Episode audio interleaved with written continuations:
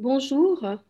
Donc, je, suis heureuse d'ouvrir ce séminaire où euh, nous allons discuter du, livre, du dernier livre de Gilles de Rancereau, Le gouvernement transnational de l'Afghanistan, une si prévisible défaite, qui est paru il y a euh, quelques mois, même pas, hein, de euh, la collection Recherche internationale du série et de Cartala. Alors, de façon assez euh, classique désormais, euh, je donnerai la parole d'abord à Gilles de Roncereau qui présentera dans une, en une vingtaine de minutes euh, son livre, ensuite à Laurent Gaillet et, puis moi-même. Alors, il s'agit d'un séminaire uniquement en, Zoom euh, à distance. Donc, il est difficile, étant donné le nombre de personnes, d'avoir euh, des interventions euh, du public à l'oral. Donc, ce que nous, vous demanderons, c'est pour, à la fin donc, de notre débat entre nous, si vous pouvez poser les questions en activant Q et R Hein, donc questions-réponses, et pas dans converser, hein, donc dans QR euh, de façon euh, en, les écrivant. Et euh, Gilles, principalement, éventuellement Laurent et moi-même, et je pense que les questions seront dirigées à Gilles, répondra à, vos questions. Donc, Gilles, je te donne la parole et merci encore. Euh, bien, euh, merci de m'avoir invité à ce séminaire. Merci euh, Béatrice de vouloir assurer la présidence et le commentaire. Merci à Laurent. merci à toute l'équipe de Sciences Po qui a préparé la séance. Alors, donc, pendant une vingtaine de minutes, je vous expliquer peut-être autant le contexte d'écriture que les conclusions proprement dites. Alors d'abord, le, contexte d'écriture, c'est euh, initialement euh, une inquiétude de ma part après 2001 devant la tournure générale de euh, l'intervention occidentale en Afghanistan. Voilà, dès l'hiver 2001-2002, c'était un premier texte pour Culture et Conflit. J'avais écrit des inquiétudes, alors sur le mode un peu interrogatif, en fait j'étais plutôt euh, mal disposé à l'égard d'une administration américaine qui paraissait très conquérante et très incompétente.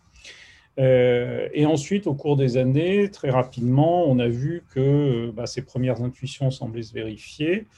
Et à un moment donné, donc pendant le premier mandat Obama, j'ai été plus directement impliqué euh, dans, euh, dans les affaires plus politiques afghanes, puisque j'étais euh, pendant trois ans à la Carnegie Endowment for International Peace, donc un think tank washingtonien. Et donc, mon métier pendant trois ans, ça a été de briefer des hommes politiques, des responsables divers. Voilà. Et donc, j'étais dans cette articulation un peu compliquée entre la recherche et des choses plus à objectif plus pratiques, où les critères de réussite ne sont pas tellement euh, la vérité ou euh, certains modes, un régime scientifique, disons, euh, où l'intérêt, c'était plutôt d'arriver à avoir accès, hein, puisque avoir accès, c'est vraiment le terme clé, avoir accès, briefer des hommes politiques, etc. Et donc, ce qui m'est apparu dans ce moment particulier, qui était un moment très intéressant, parce que c'était le premier mandat Obama, parce que aussi c'était le moment où on a fait le surge, c'est-à-dire le moment où véritablement, euh, la puissance américaine s'est complètement déployée en Afghanistan. Hein. Euh, L'OTAN avait 150 000 hommes euh, de troupes présents. c'est le moment aussi où les dépenses étaient par centaines de milliards de dollars. Hein. Vous savez que le, coût total de la guerre, c'est probablement entre 2 et 3 000 milliards de, de, dollars. Donc on a une phase où la machine occidentale tourne à plein. Et en même temps, j'étais à ce moment-là persuadé qu'on n'allait pas dans le bon sens. Et j'avoue que pour différentes raisons, ça m'a mis plutôt en colère en raison du coût économique, humain euh, que ça représentait. Donc, euh, à partir de là, euh, avec les années, hein, puisque ça m'a pris une, dizaine d'années, hein, puisque là on est autour de 2008, 9, 10, je suis revenu sur cette expérience, j'ai fait d'autres terrains en Afghanistan, et ça a produit au final ce livre euh, qui est un produit très polissé, euh, très après coup, quelque part où la colère a largement été gommée, sauf peut-être un peu dans le, les quelques mots d'introduction où je règle un peu mes comptes euh, à mots couverts avec différentes institutions et personnes, En dehors de ça, j'ai essayé de faire quelque chose qui est effectivement un regard plus distancié, parce que je pense que sur le long terme, c'est plus efficace de, le faire comme ça. Et euh, ce livre, pour moi, est un livre qui intervient à un moment paradoxal, puisque bon, la, guerre, euh, la guerre est perdue pour les Occidentaux, ce qui ne veut pas mécaniquement dire qu'elle est gagnée pour les talibans, c'est un peu plus compliqué. Mais euh, au moment où la situation n'a jamais été pire objectivement en Afghanistan, euh, elle est nettement pire qu'en 2001 pour des raisons évidentes sur lesquelles on pourra revenir. Il existe une espèce de silence, euh, j'aurais presque dit intersidéral dans un autre contexte, sur un, les causes de la défaite, deux, les conséquences stratégiques pour les pays occidentaux. C'est-à-dire qu'on a aujourd'hui des centaines, voire des milliers de combattants d'Al-Qaïda en Afghanistan. On a aussi l'État islamique, qui si possible encore plus radical, qui a un véritable, véritable projet génocidaire en Afghanistan.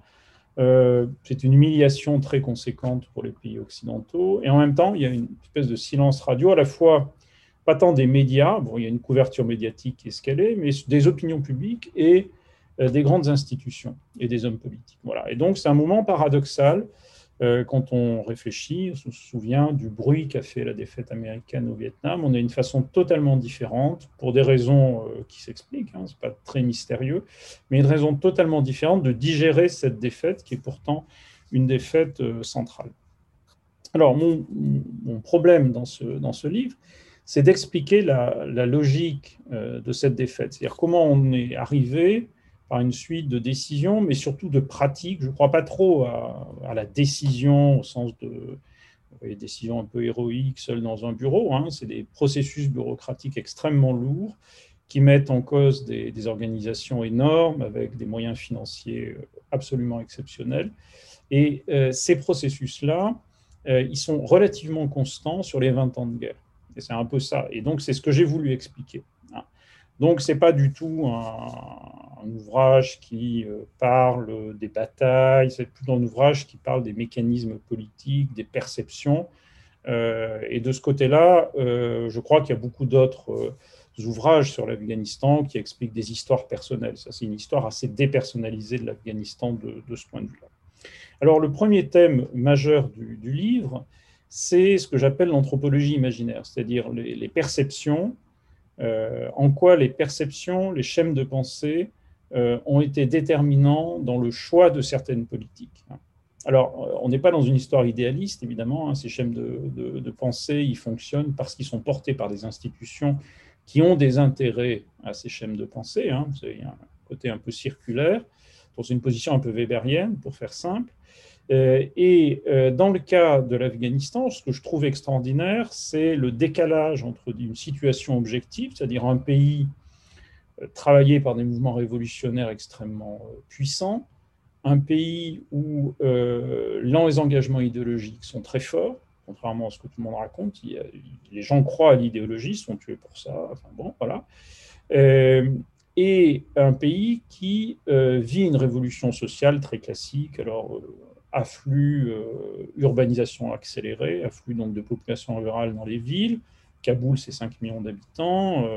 Euh, on a euh, une expérience extraordinaire des déplacements, à la fois internes et à l'externe. Euh, donc, à peu près les trois quarts de la population a été ballottée ces 20 dernières années, ou alors si on remonte à l'origine de la guerre, ces 40 dernières années, dans des conditions souvent très dures.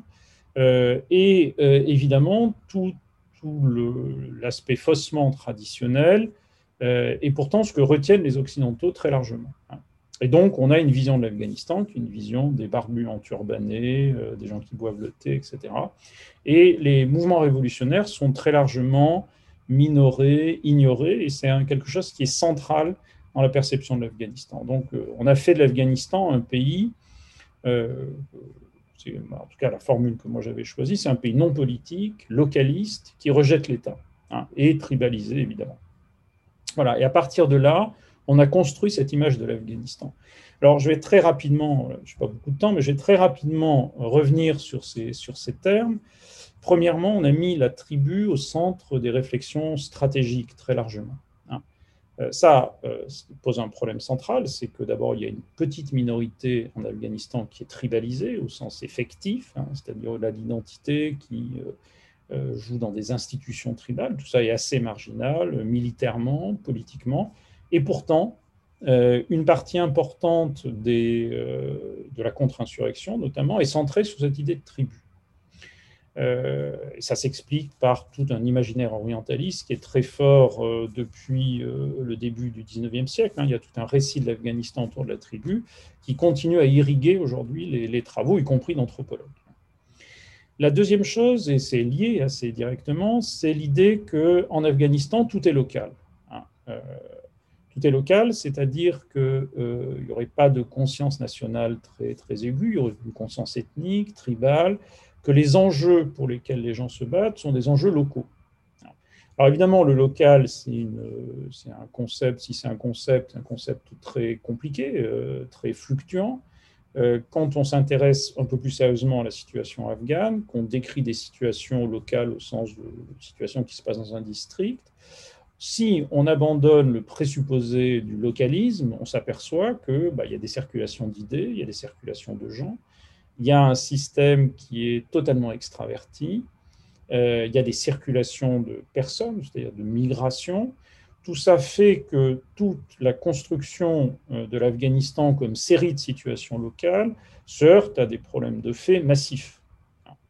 Euh, et pourtant, tout est vu à partir du local, notamment dans les stratégies de développement et de contre-insurrection. Les deux, là, les deux fonctionnent sur ce modèle-là.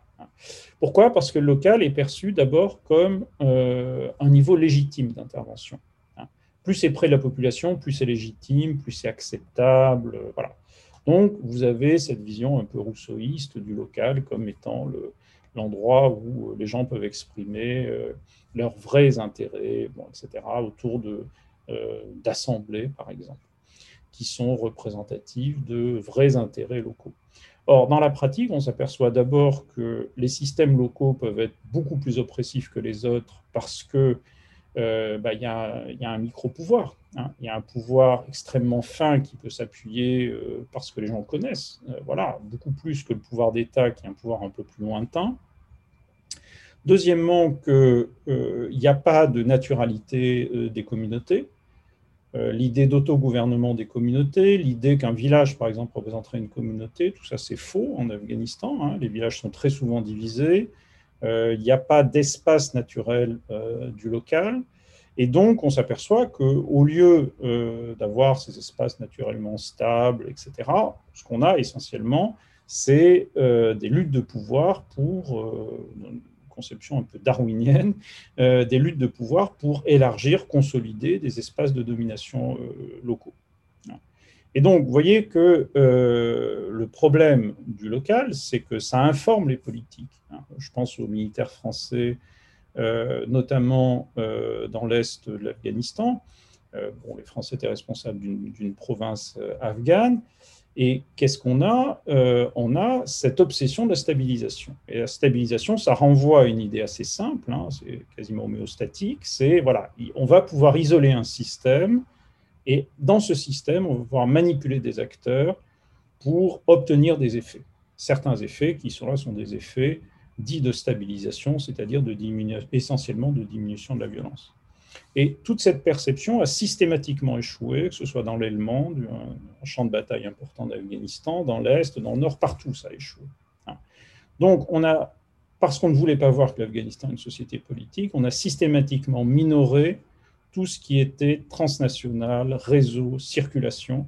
Et c'est pourtant, euh, de mon point de vue, un peu l'essentiel de, ce qui se passe en Afghanistan ces dernières années. Alors, euh, il y aurait, euh, mais là je vais je ne vais pas développer cet aspect-là, il y aurait aussi quelque chose à dire sur le soi-disant rejet de l'État par les Afghans. Hein. Il y a cette idée que euh, les États, les, pardon, les Afghans ne peuvent pas voir l'État sans pratiquement sortir en revolver, se révolter, passer dans la montagne, être rentré en résistance, etc. Ce qui est historiquement faux. Euh, et surtout, ce qui pose un problème, c'est-à-dire que si on part du principe que les Afghans refusent l'État, euh, ce qui va se passer, c'est qu'on va miser sur d'autres types d'acteurs qui peuvent être locaux, transnationaux, ça dépend. Mais en tout cas, ça explique, en tout cas, ça forme argument pour toutes les stratégies de contournement de l'État, hein, qui a été un des problèmes majeurs euh, en Afghanistan. Euh, tous les opérateurs transnationaux, à peu près, sans exception, ont systématiquement contourné et affaibli l'État. Or, contrairement à cette idée, euh, c'est moi ce qui m'a toujours frappé en Afghanistan, et je ne suis pas tout à fait le seul, c'est l'extraordinaire demande d'État qu'on a en Afghanistan. Parce qu'on a une demande de légalité, d'extériorité au sens de neutralité. Euh, en fait, euh, l'idée d'un État juste en Afghanistan, c'est un État weberien assez classique. Hein. et assez curieusement, d'ailleurs, c'est ce que montrent les, les paroles recueillies par des anthropologues assez souvent. Alors après, la pratique de l'État, évidemment, c'est pas ça. On peut y revenir. La pratique de l'État, c'est de la corruption, c'est de l'arbitraire, c'est de la violence. Mais l'État souhaité, l'État vu, c'est un État, j'allais dire, webero-islamiste. Mais on va m'accuser de différents péchés si je dis ça comme ça, mais euh, c'est vraiment l'État webero-islamiste, hein. euh, ou islamique plutôt. Euh, voilà, un État qui représenterait une norme de droit autour de valeurs qui seraient des valeurs à peu près consensuelles en Afghanistan, qui sont les valeurs, les valeurs islamiques au sens, euh, au sens très large.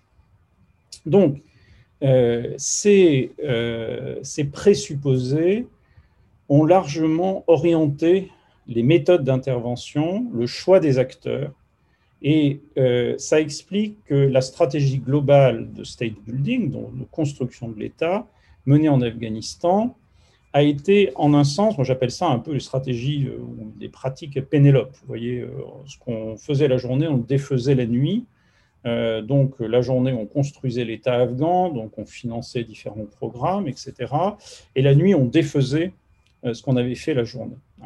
Alors, plus précisément, ce que j'appelle les gouvernements transnationaux, ça donne le titre du livre, c'est euh, l'idée que euh, le, gouvernement, au sens, pas au sens euh, technique de droit constitutionnel, mais au sens un peu plus large, au sens un peu foucaldien, si vous voulez, hein, des conduites, la conduite des conduites, tout ça dépend d'un champ qui n'est pas un champ national. Ce n'est pas un champ bureaucratique national, c'est même, on peut discuter sur le champ politique, mais en tout cas, le champ bureaucratique n'est pas national. C'est un champ bureaucratique transnationalisé où les décisions essentielles de politique publique sont prises par des acteurs non afghans. C'est assez simple comme système. Vous avez cette déconnexion entre le champ politique et le champ bureaucratique transnationalisé. Alors, ça a un certain nombre euh, de conséquences. Hein. Euh, premièrement, vous avez une très faible capacité de coordination. Pourquoi? Parce qu'entre les acteurs transnationaux, vous avez très peu de coordination. Hein, ça, c'est un phénomène qu'on retrouve au Mali aujourd'hui notamment. Euh, en Afghanistan, c'est le Far West entre les humanitaires, les militaires et le reste. Vous avez très très peu de coordination. Vous avez une coordination théorique parce qu'il y a des grands financeurs qui tiennent les ONG, qui orientent des programmes, mais euh, vous avez en pratique euh, un désordre remarquable. Euh, moi, c'est les programmes de lutte anti-drogue qui m'ont toujours fasciné. Pour ça, vous avez 4-5 euh, euh, opérateurs internationaux qui sont soi-disant des leaders sur la question. Hein. les Américains, la DEA américaine, l'ONU, les Anglais, j'en oublie encore 3-4. chacun monte des programmes. Les programmes ne sont pas coordonnés. On sait que ces programmes ne fonctionnent pas par ailleurs, mais ils sont sans arrêt reconduits pour des raisons bureaucratiques. Et euh, ce qu'on peut dire, ce qu'on voit là sur la drogue de façon évidente, on peut le généraliser à, euh, à peu près tous les programmes. Donc on pourrait multiplier les anecdotes, mais là on n'a pas le temps. Euh, ce qui est important, c'est que cette absence de coordination, ça crée ce que je pourrais appeler des effets silos au sein du gouvernement afghan, ou par exemple le ministère de la Santé afghan, il ne dépend pas tellement du président, euh, il dépend beaucoup plus de l'Organisation mondiale de la santé ou de telle ONG allemande qui fait tourner le système de santé dans une province du Nord, hein, euh, ou d'autres acteurs. Mais en tout cas, il n'y a pas de coordination gouvernementale. Donc, il n'y a pas de euh, transaction collusive entre secteurs, etc. Tout ça, ça n'existe pas. C'est des effets silos, c'est des réseaux qui sont dominés par le transnational. Et ça a pour conséquence, entre autres choses, très franchement, euh, une incapacité à avoir une stratégie. Personne ne comprend exactement comment fonctionne le système. Hein. Pour m'être entretenu avec beaucoup de gens dans le système, personne n'a de vision globale, personne ne sait à peu près où ça va. Alors vous me direz que c'est un peu pareil des États euh, standards, pacifiés. Je ne suis pas sûr que quelqu'un ait une idée très précise de ce que fait l'État français globalement. mais je crois qu'il y a un niveau de coordination, même non, je ne parle pas de la pandémie, je parle en général, euh, mais on a quand même des postes de contrôle, des points de contrôle. Je pense qu'en Afghanistan, il n'y a pas de point de contrôle. Alors, l'autre effet que ça a, c'est ça, ça délégitime, en un sens, tous les processus politiques. Hein. C'est le gouvernement par, euh, alors à la fois par les nombres et par la, technocratie transnationalisée. Ça a bien été analysé un peu partout, hein. donc c'est des trucs à la Ferguson, hein. c'est euh, la dépolitisation des décisions, euh, l'absence de débat, donc ça accroît l'irresponsabilité de la classe politique fondamentalement, euh, dont le seul objectif, c'est euh, le pillage des ressources d'État. Alors, ce qui est intéressant ici, c'est pas tant la corruption en tant que telle, hein, c'est plutôt que la corruption ne fonde pas une classe dirigeante. Hein. parce qu'il y ait de l'appropriation, bon, historiquement, c'est pas quelque chose de très neuf. Hein, L'État français a été fondé très largement, pense à Richelieu et autres, sur une appropriation privée de, certaines ressources. C'est pas ça le problème. Le problème central, c'est que euh, la classe, il n'y a pas de classe dirigeante à proprement parler, disons les élites politiques afghanes ne travaillent pas leur propre reproduction. Euh, l'horizon, c'est l'argent qui passe à Dubaï, comme les Wikileaks a montré euh, certains hommes politiques afghans qu'on a récupéré à Dubaï avec des valises de 50 millions de dollars. Or, ce n'est pas marginal. Hein. C'est une grande partie de l'argent qui est exporté de cette façon-là. Ça rappelle certains pays d'Afrique, évidemment. Euh, et là, on est dans des situations où il n'y a pas d'accumulation au centre. Il n'y a pas d'accumulation de pouvoir, puisque le pouvoir appartient à des opérateurs transnationaux. Il n'y a pas constitution d'une élite qui serait solidaire pour défendre au moins des intérêts de domination. On n'a rien de tout ça, en fait. Hein. On a une déconnexion, et c'est encore renforcé par l'aspect paradoxal de la domination occidentale en Afghanistan, qui est que d'un côté, on laisse les élections complètement être manipulé euh, avec des fraudes massives, etc. Mais on interdit, de manière assez stricte, euh, au premier président de se représenter pour un troisième mandat. Et le troisième mandat, évidemment, c'était le passage à un régime franchement autoritaire. Et ça, on l'interdit. Donc, vous voyez qu'on est dans une double contrainte. C'est pas, on interdit le passage à un vrai autoritarisme qui aurait pu peut-être euh, donner une forme de stabilisation autoritaire, mais d'un autre côté, euh, on n'est pas non plus, on ne garantit pas, et dès l'origine, j'insiste, dès l'origine, on ne garantit pas euh, un système électoral à peu près transparent. Et vous voyez que là, il y a une vieille remontée du plus mauvais des culturalismes. Hein. C'est des Afghans, donc les élections doivent forcément être par définition malhonnêtes. Alors qu'on se rend compte qu'initialement, on avait énormément de protestations quand il y avait des plaintes, etc. Bon, l'ONU a refusé de donner suite à ces plaintes, hein, donc l'UNAMA, l'organisation spécifique pour l'Afghanistan, et donc on a eu progressivement une généralisation des fraudes au point que les deux dernières élections présidentielles ont fait, le résultat a été décidé par l'ambassade américaine à Kaboul, hein, et pas par, le, pas par la décision des, euh. Alors, euh, je vais un petit peu accélérer parce que je crois que je suis trop long, mais le troisième, un des, il y a d'autres aspects dans le livre, mais peut-être le dernier aspect dont je voudrais parler ici, c'est la question de la violence. Hein.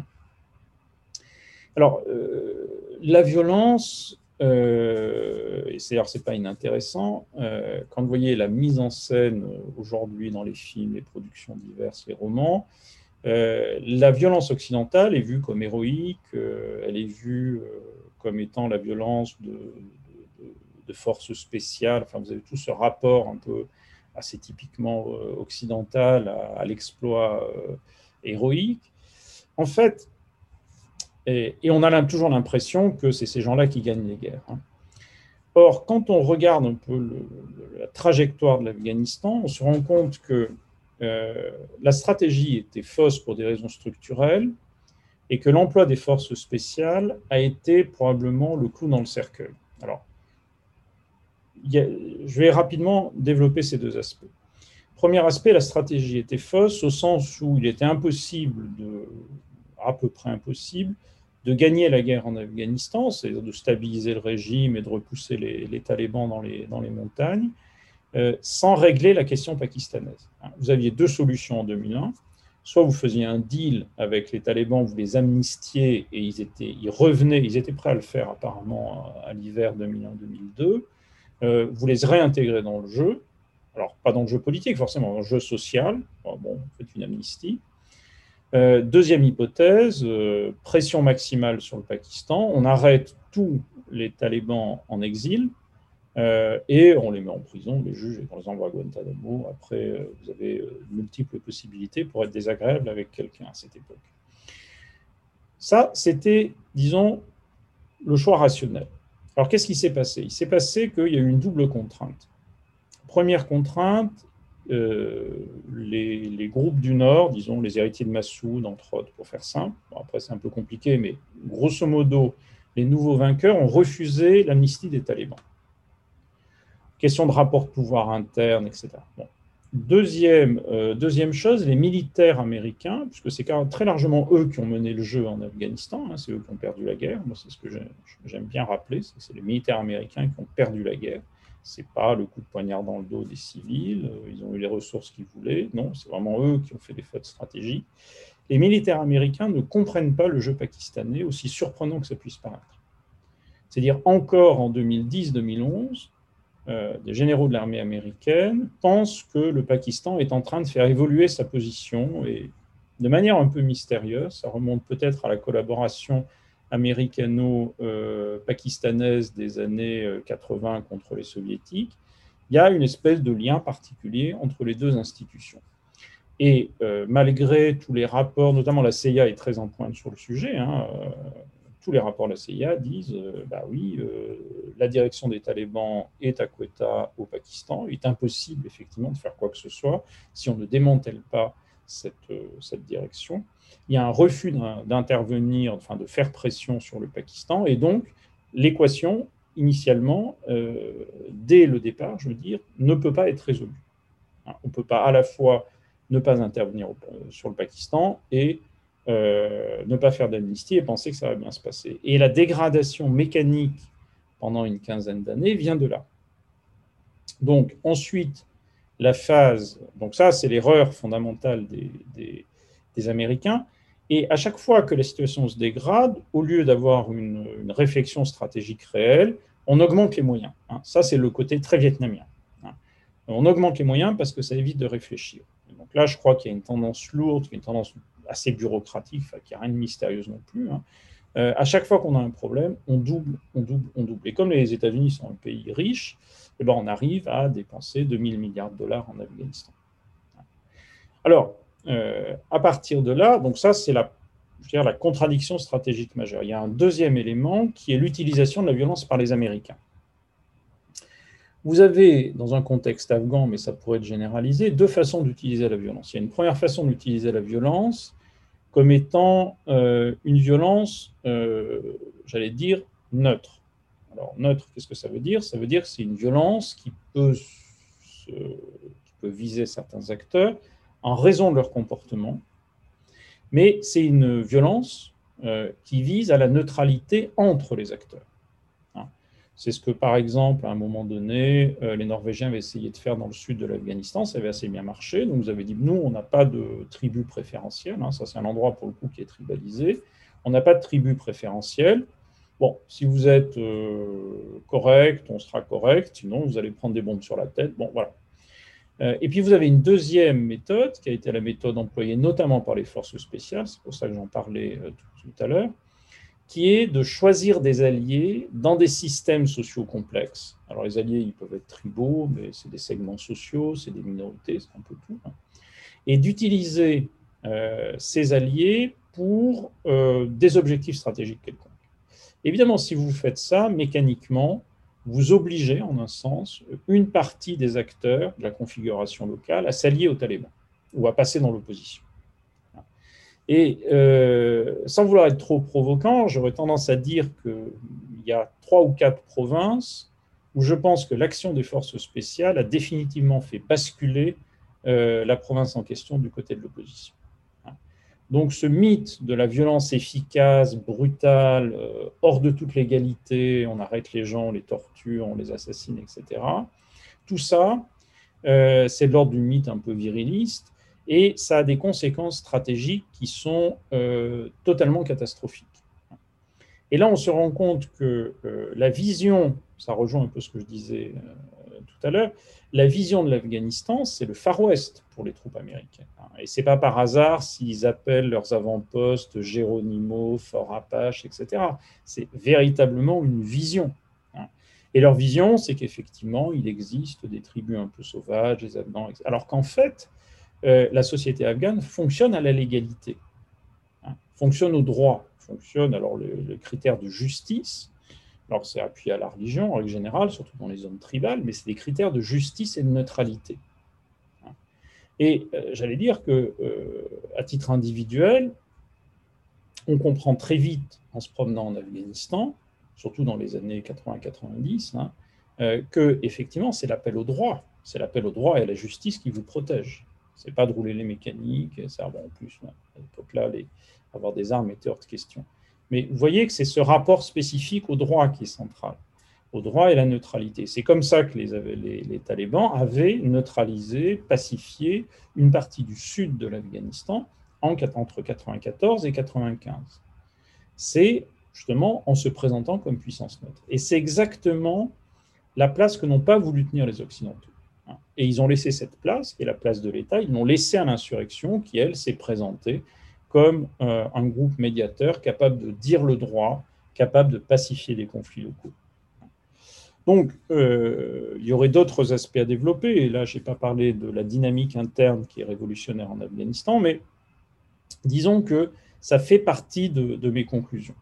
Alors, un dernier mot peut-être pour dire que euh, ce que j'ai vu en Afghanistan, c'est évidemment pas euh, ce qui se passe en Occident, c'est même pas ce qui se passe au Mali ou autre, c'est une version extrême, caricaturale de processus dont une partie est observable en Occident, sous des formes assez différentes. Mais la privatisation de la guerre, euh, la captation de ressources publiques par des entités privées,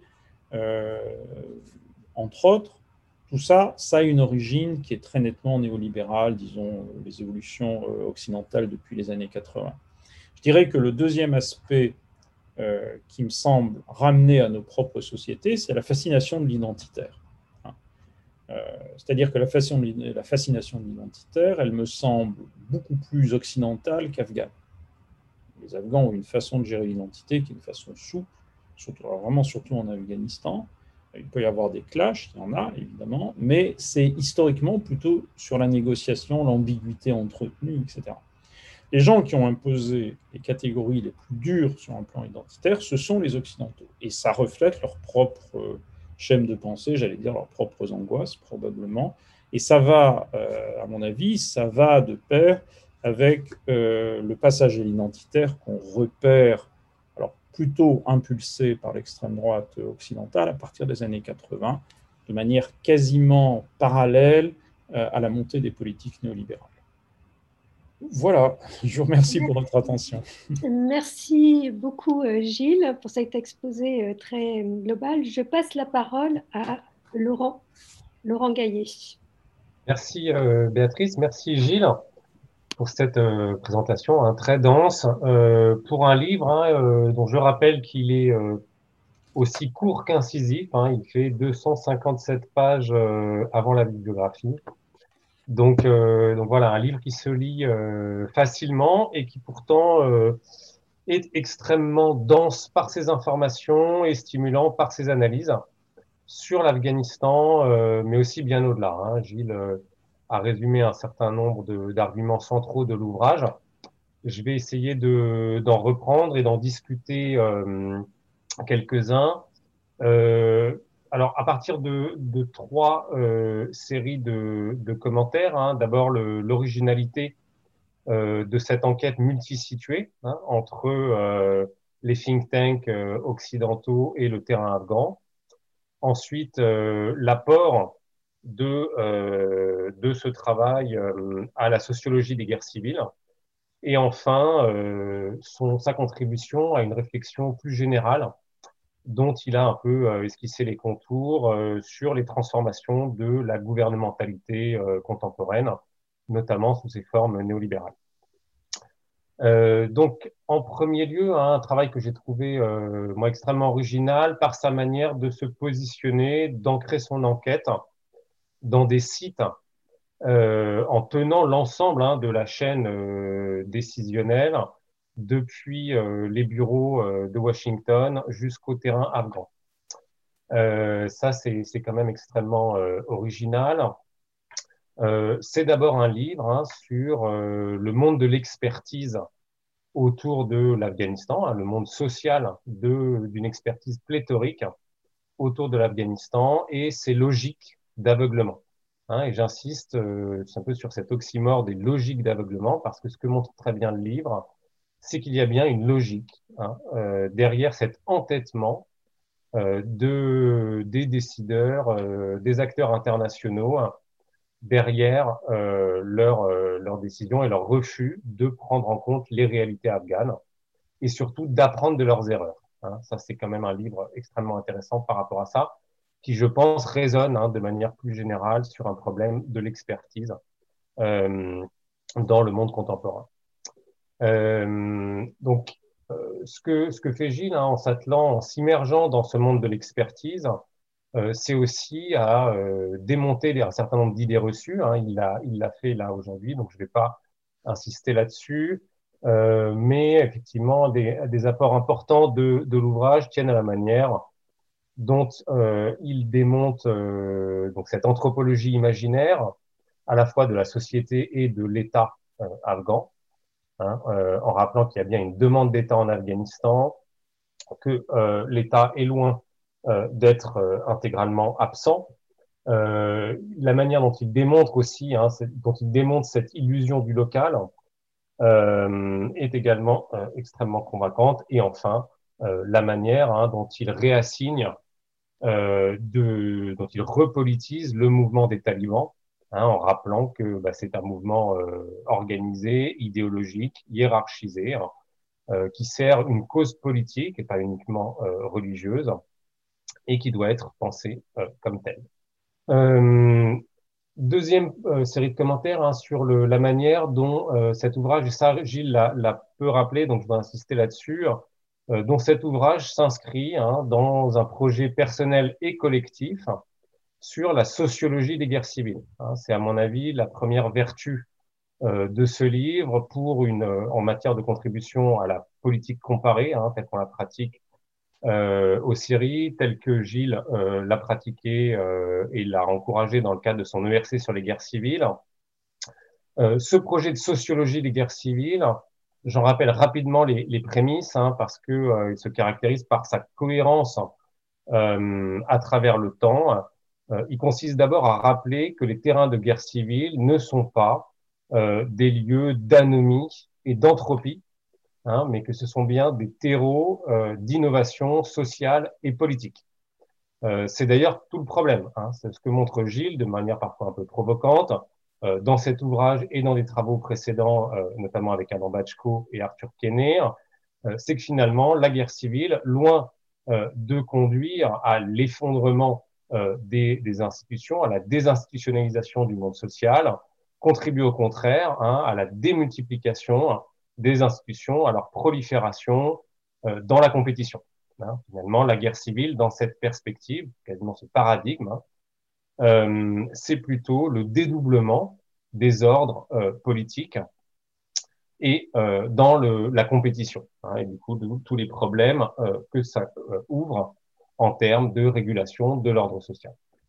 Alors, au-delà de, cette sociologie des guerres civiles, hein, l'ouvrage, à mon avis, s'inscrit dans un niveau de, généralité supérieur encore, puisque Gilles l'a rappelé, hein, il a vertu à éclairer, euh, je cite, nos propres pratiques de gouvernement, hein, et donc à réfléchir, à offrir aussi des clés d'interprétation euh, d'un mode de gouvernementalité contemporain, hein, qui est essentiellement, euh, si je ne m'abuse, la gouvernementalité néolibérale. Hein. En tout cas, une certaine modalité de la gouvernementalité néolibérale dans sa version transnationale. Euh, donc, euh, ce qu'il montre ici, c'est que loin justement euh, d'être euh, un cas exotique, périphérique, l'Afghanistan, dans son caractère limite, euh, vient révéler hein, des tendances plus globales de la transformation du système international, mais aussi des États, y compris des États occidentaux contemporains.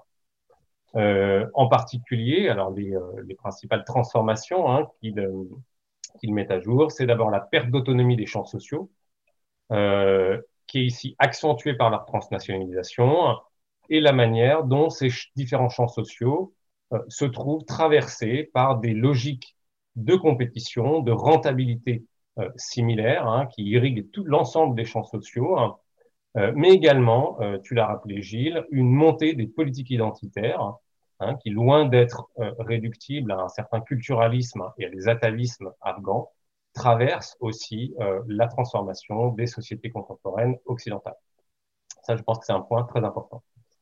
Euh, il me semble aussi, alors là, peut-être pour, euh, pour apporter mon, mon grain de sel euh, à la discussion, euh, que cette, cette réflexion sur euh, cette gouvernementalité néolibérale hein, met l'accent sur un certain nombre de tensions euh, qui sont peut-être pas entièrement formalisées dans le dans l'ouvrage, hein, mais que mais que j'y vois au fil des pages. Une tension, d'une part, entre une obsession de la juridicisation, un fétichisme du droit euh, euh, du côté des, des, acteurs internationaux, contrastant hein, avec euh, des pratiques d'exception permanentes. Hein. Ça, c'est une, une, tension qu'on retrouve qui travaille tout l'ouvrage. Deuxièmement, une tension entre, euh, ça c'est peut-être plus classique, opération militaire et maintien de l'ordre, hein, tension qui trouve ici leur apogée, me semble-t-il, dans les débats euh, autour de l'élimination des trafiquants de drogue. Hein, J'ai trouvé ça particulièrement intéressant, ça j'ignorais. Euh, fallait-il ou non hein, autoriser les assassinats ciblés de trafiquants de drogue et l'opposition des Allemands à cette politique. ça, je trouvais ça particulièrement intéressant. Euh, Au-delà de ça, euh, tu parlais donc de, cette obsession du local.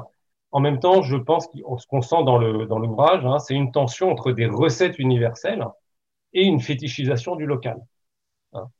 Euh, Au-delà, je le disais déjà un peu en introduction, une prolifération de l'expertise d'une part et une incapacité flagrante et troublante à l'autocorrection des institutions et des décideurs. Hein, et ça aussi, je pense que c'est euh, un point de réflexion, de comparaison, bien au-delà de la situation afghane. Enfin, euh, pour revenir à la question euh, de la perte d'autonomie des champs, ce qui est frappant, c'est comment, d'une part, effectivement, euh, ces différents champs économiques, judiciaires, politiques perdent de l'autonomie et en même temps comment l'intervention renforce euh, par la rationalisation bureaucratique une sectorisation de la société. Hein, donc d'une part une hétéronomisation des champs, de l'autre une rationalisation bureaucratique sectorielle. Hein, et c'est ce clash aussi hein, qui contribue peut-être euh, à l'échec. Alors, euh, un, autre, euh, un autre point, j'imagine que Béatrice euh, rebondira là-dessus, parce que c'est des thèmes qui lui sont chers et qui résonnent aussi avec ses travaux.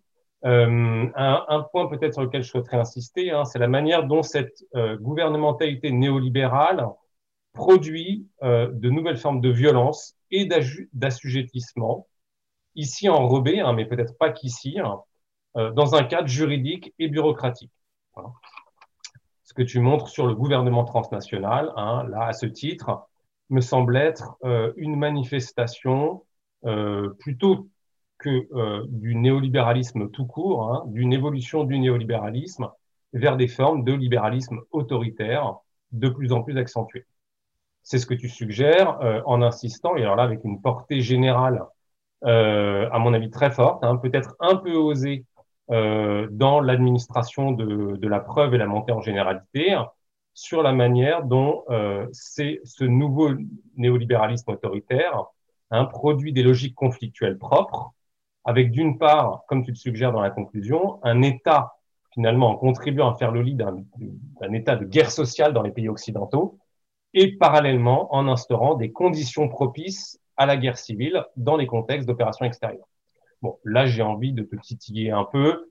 Euh, Est-ce que vraiment euh, l'Afghanistan avait euh, besoin de euh, l'intervention extérieure pour avoir des conditions propices à la guerre civile? Là, je me demande s'il n'y a pas quand même une petite, un petit anachronisme euh, et dans quelle mesure est-ce que quand même les conditions propices à la guerre civile n'étaient pas posées depuis un certain temps et se nourrissaient aussi quand même d'une dynamique endogène. donc peut-être plus là l'intervention internationale et cette gouvernementalité néolibérale autoritaire hein, attise, reproduit des conditions et transforme ces conditions de reproduction de la guerre civile, hein, mais, je ne pense pas qu'elle les instaure. C'est peut-être une question de, de nuance, mais là j'ai l'impression que tu forces peut-être un tout petit peu la causalité. Euh, un, un, dernier point sur ces, euh, les spécificités de cette, euh, cette gouvernementalité néolibérale autoritaire, euh, que je trouve très original. C'est assez bref dans le livre, mais je pense que c'est là aussi un point de comparaison potentiellement extrêmement heuristique. C'est la manière dont les nouvelles logiques, dont ces logiques d'intervention produisent de nouvelles logiques de domination, hein, qui sont routinisées dans des rapports de pouvoir, qui se trouvent objectivées par une architecture sécuritaire.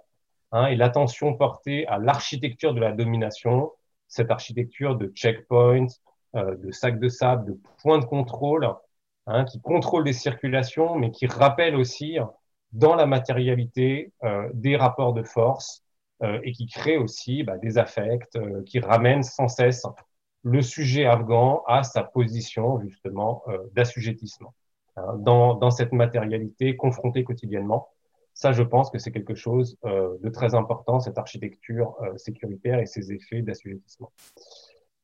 Alors, pour finir, hein, sur le, diagnostic final extrêmement pessimiste que tu, que tu portes, je pense qu'il faut faut le rappeler et il faut redire hein, tout le, donc le, caractère extrêmement sévère hein, du jugement que tu portes euh, à la fin, puisque tu en conclus, hein, ça tu l'as pas redit dans ta présentation, donc je veux le, le, le, réaffirmer, tu conclus finalement que cette euh, intervention extérieure n'est même pas parvenue à satisfaire ses objectifs à minima, objectifs à minima qu'il faut rappeler, hein, qui était pour toi finalement de transformer l'État afghan en un gendarme de ses propres désordres et de leurs démordements transnationaux, finalement un flic des flux.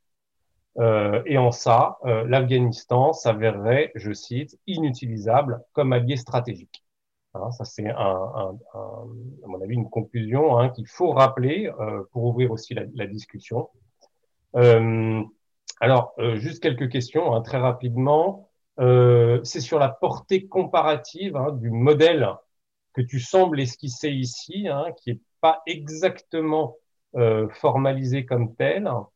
Euh, mais pour toi, finalement, quelle est du coup la portée comparative hein, de ce modèle analytique euh, pour une sociologie comparée de l'intervention internationale? Euh, Tu parles un peu du Mali et, euh, et, je sais que tu travailles actuellement sur le sur le Mali. Tu en reviens. Euh, voilà, qu'est-ce que ce nouveau terrain euh, en matière de, de comparaison. L'Irak, étonnamment, est finalement bien peu présent dans la discussion. Euh, Est-ce que c'est un choix? Est-ce que c'est aussi lié au choix de la concision? Euh, Mais dans quelle mesure est-ce que l'Irak voilà, s'insérerait euh, et renforcerait le diagnostic porté sur l'Afghanistan? Euh, Une dernière question, hein, on aimerait en savoir un peu plus sur euh, deux points, hein, un peu plus méthodologiques, euh, tes conditions d'enquête, hein, parce que ce qui, ce qui force aussi l'admiration hein, à la lecture de, de ce livre, c'est le fait que bah, euh, chacune de ces affirmations est quand même étayée par des pratiques de terrain. Hein, euh, au fil des ans, tu as continué à aller euh, en Afghanistan dans des conditions parfois difficiles. Euh, on aimerait en savoir un petit peu plus sur voilà les conditions, les difficultés, les limites aussi de cet accès au terrain. dernière, dernière, dernière question, on aimerait aussi en savoir un petit peu plus hein, sur le retour euh, de tes interlocuteurs dans ta, ton propre statut d'expert euh, à la Carnegie. Alors, on imagine bien que tu es, euh, tenu par des, des règles de confidentialité, mais quand même, est-ce que tu pourrais nous en dire un petit peu sur cette participation observante? Est-ce que tu as pu avoir aussi comme interaction hein, On entend un peu tes interlocuteurs, on les voit assez peu te répondre euh, et la manière dont ils traitent aussi hein, les informations, les analyses que tu leur fournis. Donc voilà, est-ce que tu pourrais nous livrer un peu quelques éléments de réflexivité euh, là-dessus? Mais voilà, merci beaucoup euh, et merci d'avoir invité pour cette discussion passionnante. Merci beaucoup, Laurent. Donc, je vais me donner la parole. Et, Gilles, ensuite, tu, tu nous répondras ensemble. Donc, euh, bah, merci beaucoup, hein, euh, Gilles, d'avoir écrit ce livre qui est passionnant et en même temps euh, assez terrifiant sur, sur cette expérience afghane et plus généralement sur les interventions étrangères, qu'elles soient civiles ou militaires. Et d'ailleurs, un des apports du livre, c'est de montrer que cette différence n'est pas si importante. Alors, euh, ce qu'apporte pour moi ce livre, au-delà de la très riche littérature sur le sujet qui, existe déjà, c'est d'avoir fait un tour d'horizon euh, systématique euh, de toute une série de logiques qui sont sous-jacentes aux interventions étrangères et de logiques qui sont très différentes et pas forcément issues du même registre, de la même idéologie, et donc de leurs effets sur un État donné, en l'occurrence sur l'État afghan. Et c'est précisément cette euh, simultanéité euh, et cet enchevêtrement qui font euh, l'originalité de ce livre. Gilles de Rancereau n'étudie pas seulement le rôle de l'idéologie ou bien les effets de l'aide financière massive ou encore des a priori économicistes. chacun de ces éléments ayant d'ailleurs souvent été analysé avec beaucoup de pertinence sur d'autres pays, notamment euh, pour la littérature que je connais bien sur euh, l'Afrique subsaharienne, qui a souvent été un lieu euh, d'avant-garde, hein, d'analyse de, ces logiques, parce que ces, logiques existaient aussi avant. Par exemple, sur le gouvernement par projet, sur les pays sous respiration artificielle de l'aide, sur les programmes de capacity building ou de démobilisation et leurs effets pervers, ou encore sur les effets de la non-coordination de l'aide, ou sur le euh, contournement des institutions nationales, sur l'imprégnation du savoir colonial et sa reformulation, etc. Mais euh, ce qui est impressionnant, c'est que Gilles euh, étudie et embrasse d'un même regard toutes ces logiques à la fois. Alors, je ne vais pas revenir élément par élément sur la façon dont Gilles de Rossereau décortique de façon implacable ces interventions et leurs effets. Euh, des effets essentiellement euh, non prévus, ce qui ne veut pas dire, ce qui montre bien qu'ils n'étaient pas prévisibles. Mais euh, ce que je voudrais essayer de faire, c'est de regrouper par type d'action ou par logique.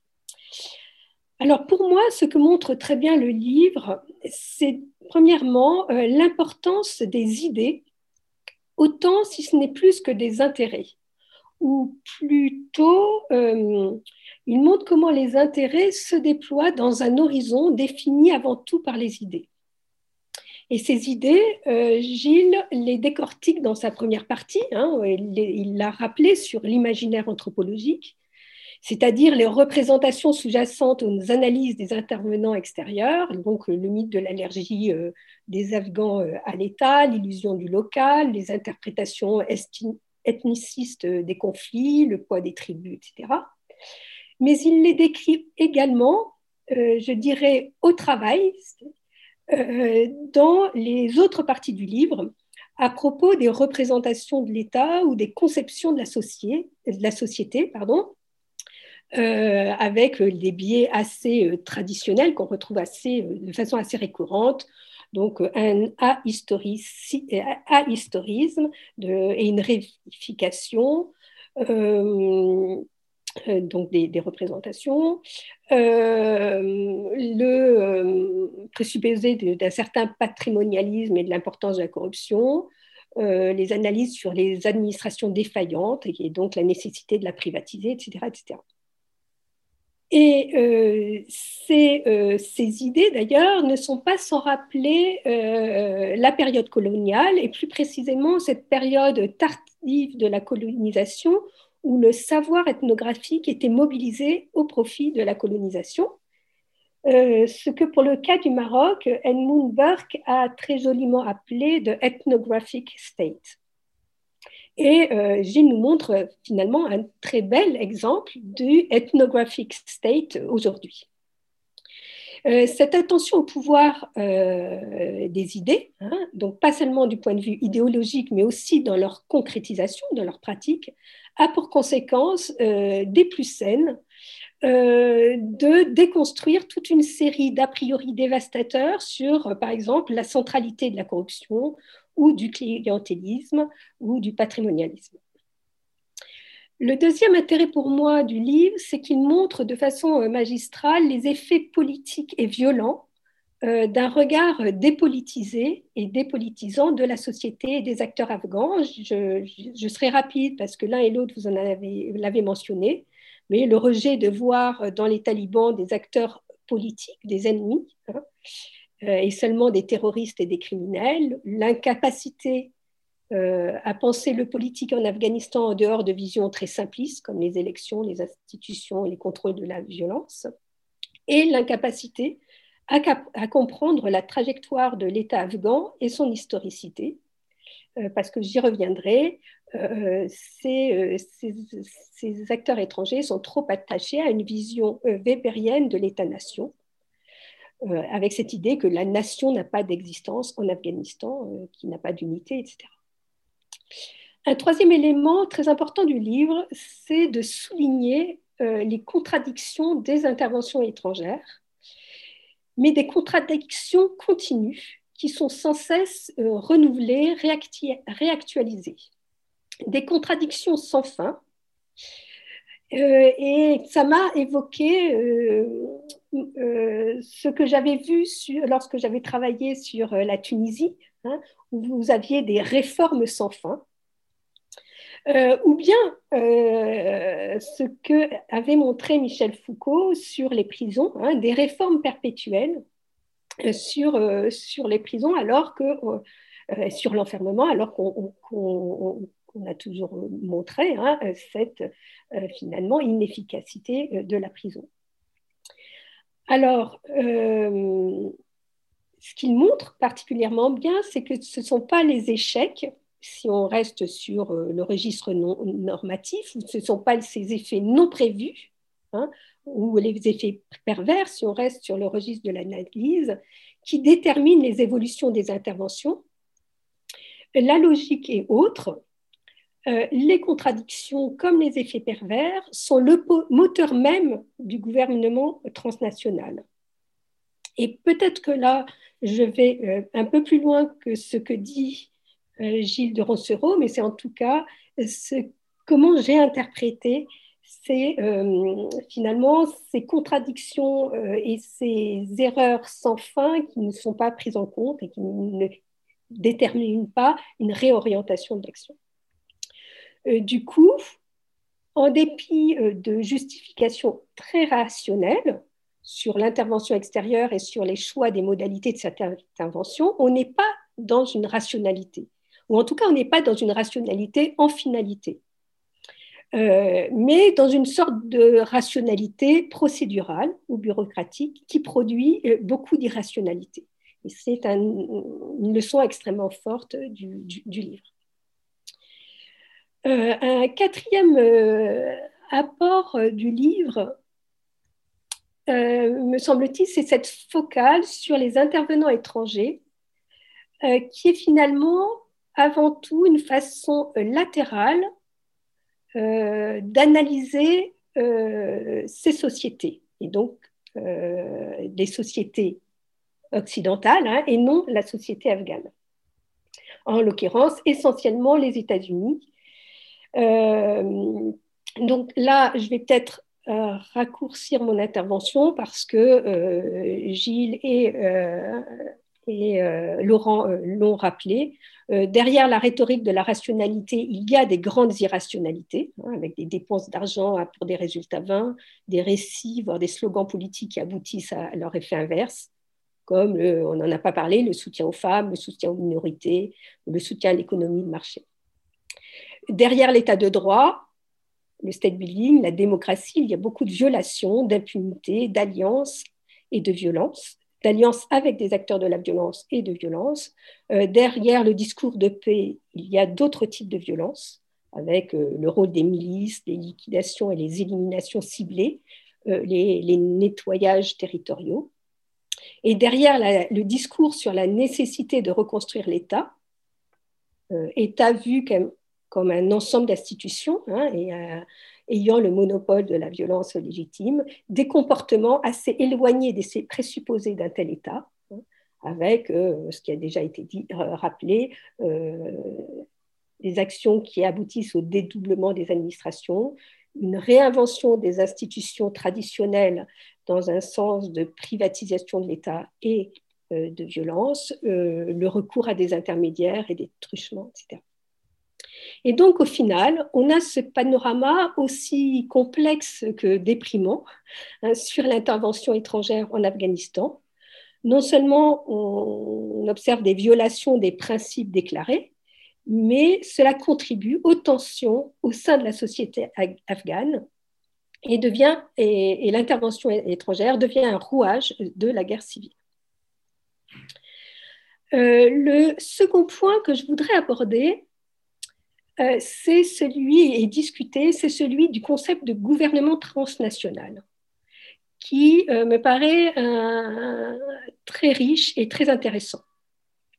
ce que montre Gilles, c'est que la privatisation de l'État euh, ne se réduit pas à l'implication d'acteurs considérés comme non étatiques, hein, les ONG, les assemblées plus ou moins traditionnelles ou plus ou moins inventées, les entrepreneurs, les consultants, les cabinets de conseil, les sociétés de sécurité privées, euh, mais aussi et surtout à des acteurs étrangers, donc États-Unis principalement, les Occidentaux, mais aussi les organisations internationales, ONU, OTAN euh, ou Banque mondiale, et les acteurs délégués.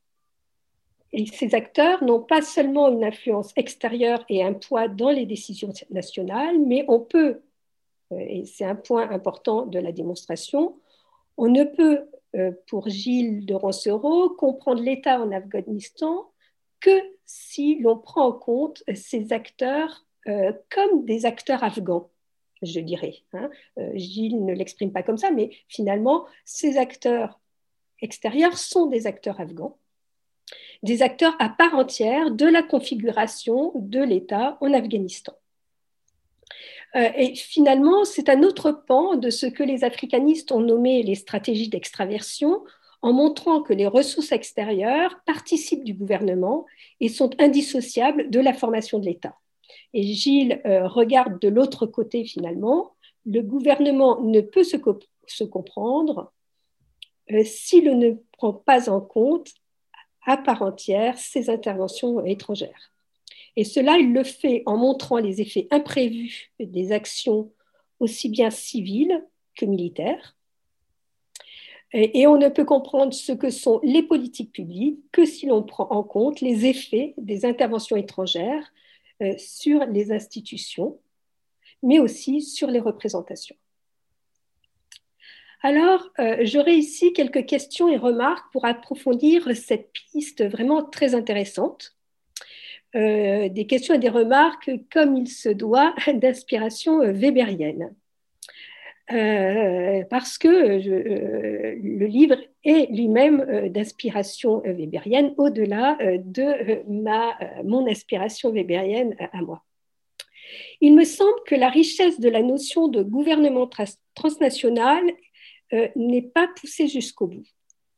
Son intérêt n'est pas seulement euh, de montrer qu'il faut en prendre en compte les acteurs non afghans, euh, qu'il ne faut pas simplement, et que, comme Gilles l'a mentionné, le champ bureaucratique est déconnecté du champ politique son intérêt pour moi va au-delà. Il repose sur une définition autre de l'État. Euh, L'État, euh, dans le gouvernement transnational, est tel que euh, Gilles essaye de le faire fonctionner, ou n'essaye pas, le fait fonctionner. L'État n'est pas un ensemble d'institutions, n'est pas seulement sous-entendu État-nation weberien. Mais simultanément, dans la discussion que mène euh, Gilles de Roncero, euh, ne sont pris en compte que finalement ces éléments qui fondent l'État euh, weberien, entre guillemets, hein, la définition classique, j'y reviendrai, de l'État weberien. et ne sont discutées que les institutions étatiques, l'administration, la justice, le Parlement et les processus qui vont avec, les élections et les partis politiques. Or, je pense qu'il y aurait tout intérêt à aller jusqu'au bout de la logique euh, du gouvernement transnational et donc d'une autre conception de l'État et de prendre en compte, par exemple, de façon plus, sérieuse et en tant que telle, euh, les intermédiaires, les rouages non étatiques euh, de gouvernement qui apparaissent ça et là hein, dans le cours de la démonstration, mais qui ne sont pas euh, analysés comme tels et qui ne sont pas pris comme la base à analyser du gouvernement transnational. De même que euh, l'importance de la mobilité, du mouvement et de la circulation, qui apparaissent en filigrane, euh, mais qui ne sont pas conceptualisés et qui ne sont pas intégrés dans une analyse plus plus théorique et plus en montée en généralité du gouvernement transnational. Euh, importance de la mobilité du mouvement de la circulation, hein, qui ont été très bien mis en, évidence par les travaux de Monsouti et, euh, par les travaux de Gilles euh, lui-même. Un autre intérêt, il me semble, de l'expression gouvernement transnational, c'est qu'il ne porte pas simplement sur des actions, Hein, mais aussi sur des représentations, des conceptions et des idées. Hein. Et ça, Gilles le montre extrêmement bien hein, sur l'importance de la méconnaissance de l'Afghanistan et de la production de la méconnaissance de l'Afghanistan et de cet imaginaire anthropologique euh, de l'Afghanistan sur le contour euh, des actions. Mais de la même façon, dans la démonstration, cette confrontation de représentation n'est pas vraiment faite. Alors, quand je dis la démonstration de cette, euh, confrontation, ce n'est pas de dire euh, euh, la représentation qu'ont les Afghans et la représentation qu'ont les Occidentaux, parce que ce serait réifier les Occidentaux comme les Afghans. et d'autant plus que nulle part euh, en Afghanistan comme aux États-Unis ou en France, nulle part les gens savent dire ce qu'est vraiment euh, l'État. Hein. Euh, mais quand je dis il n'y a pas de confrontation des représentations de l'État, c'est il n'y a pas finalement de confrontation des représentations de l'État à travers l'analyse d'actions, de situations, de moments de confrontation ou bien de, récits, de visions qui laissent apparaître des compréhensions et des rationalités hein, euh, différentes euh, de, l'État. Euh, et là aussi, il y aurait tout intérêt à aller jusqu'au bout de ce qu'implique à mon avis, cette idée extrêmement riche du gouvernement transnational, c'est vraiment de mettre l'action sur le trans, Hein. Le trans me paraît un peu oublié. Qu'est-ce que c'est Et justement, moi, je traduis ce trans par cette confrontation ou cet enchevêtrement de logique, de rationalité, d'imaginaire différents. Et en se demandant qu'est-ce que ça produit comme malentendu, comme effet pervers, comme invention euh, aussi. Et donc, je pense que euh, cette idée de gouvernement transnational, euh, est, potentiellement encore plus riche que ce que montre le livre de, Gilles. Et il fait écho à une autre définition euh, de l'État par Weber, autrement plus riche euh, que la définition euh, classique du monopole de la violence légitime et qui est totalement incompatible avec cette idée de gouvernement transnational. Très rapidement, Weber euh, définit l'État dans euh, les concepts fondamentaux de sociologie comme une infinité d'actions et d'actes passifs humains diffus et discrets, une infinité de relations réglées factuellement et juridiquement, uniques en leur genre ou récurrentes, le tout maintenu ensemble par une idée, par la croyance à des normes effectivement en vigueur ou qui devraient l'être, ainsi que par des rapports de domination entre êtres humains. Et la définition continue, mais on voit bien ici une, conception beaucoup plus large qui n'est absolument pas centrée sur les institutions, mais sur les relations humaines, sur les actions et les non-actions, mais aussi sur des croyances, des normes, etc. Du coup, il me semble que en prenant cette idée de gouvernement transnational vraiment au sérieux, on peut aboutir à comprendre l'État et la domination en Afghanistan, pas simplement de façon négative, comme une suite de défaillances, de défaites, de perversions, de dysfonctionnements, mais on pourrait peut-être tenter d'en comprendre les logiques positives. Euh, et là, je voudrais euh, pousser euh, Gilles à nous, à nous développer cette, cette vision Hein, à partir de son idée de gouvernement euh, transnational, euh, une définition, euh, une description non plus négative, mais positive des, actions. Alors, ça m'est venu par une ou deux phrases qui m'ont un peu étonnée. Par exemple, dans la présentation, lorsque Gilles, tu dis qu'il n'y a pas de pouvoir, que les acteurs politiques afghans n'ont pas de pouvoir, ou dans le livre, quand tu affirmes que le régime afghan est je cite, inapte à reproduire sa domination, hein, en expliquant que les élites ne forment pas une classe dirigeante parce qu'elles sont toujours en tension entre fonctionnement des opérateurs internationaux qui dépolitisent toute action et euh, domination sur la société. Il me semble qu'une telle interprétation est directement liée à une vision finalement weberienne de l'État, alors entendu, non pas la définition complexe que, que j'ai rappelée de l'État par Weber, mais la vision que toi-même tu, tu, tu, dis être simpliste d'un État euh, finalement à, travers les institutions et le monopole de la violence légitime.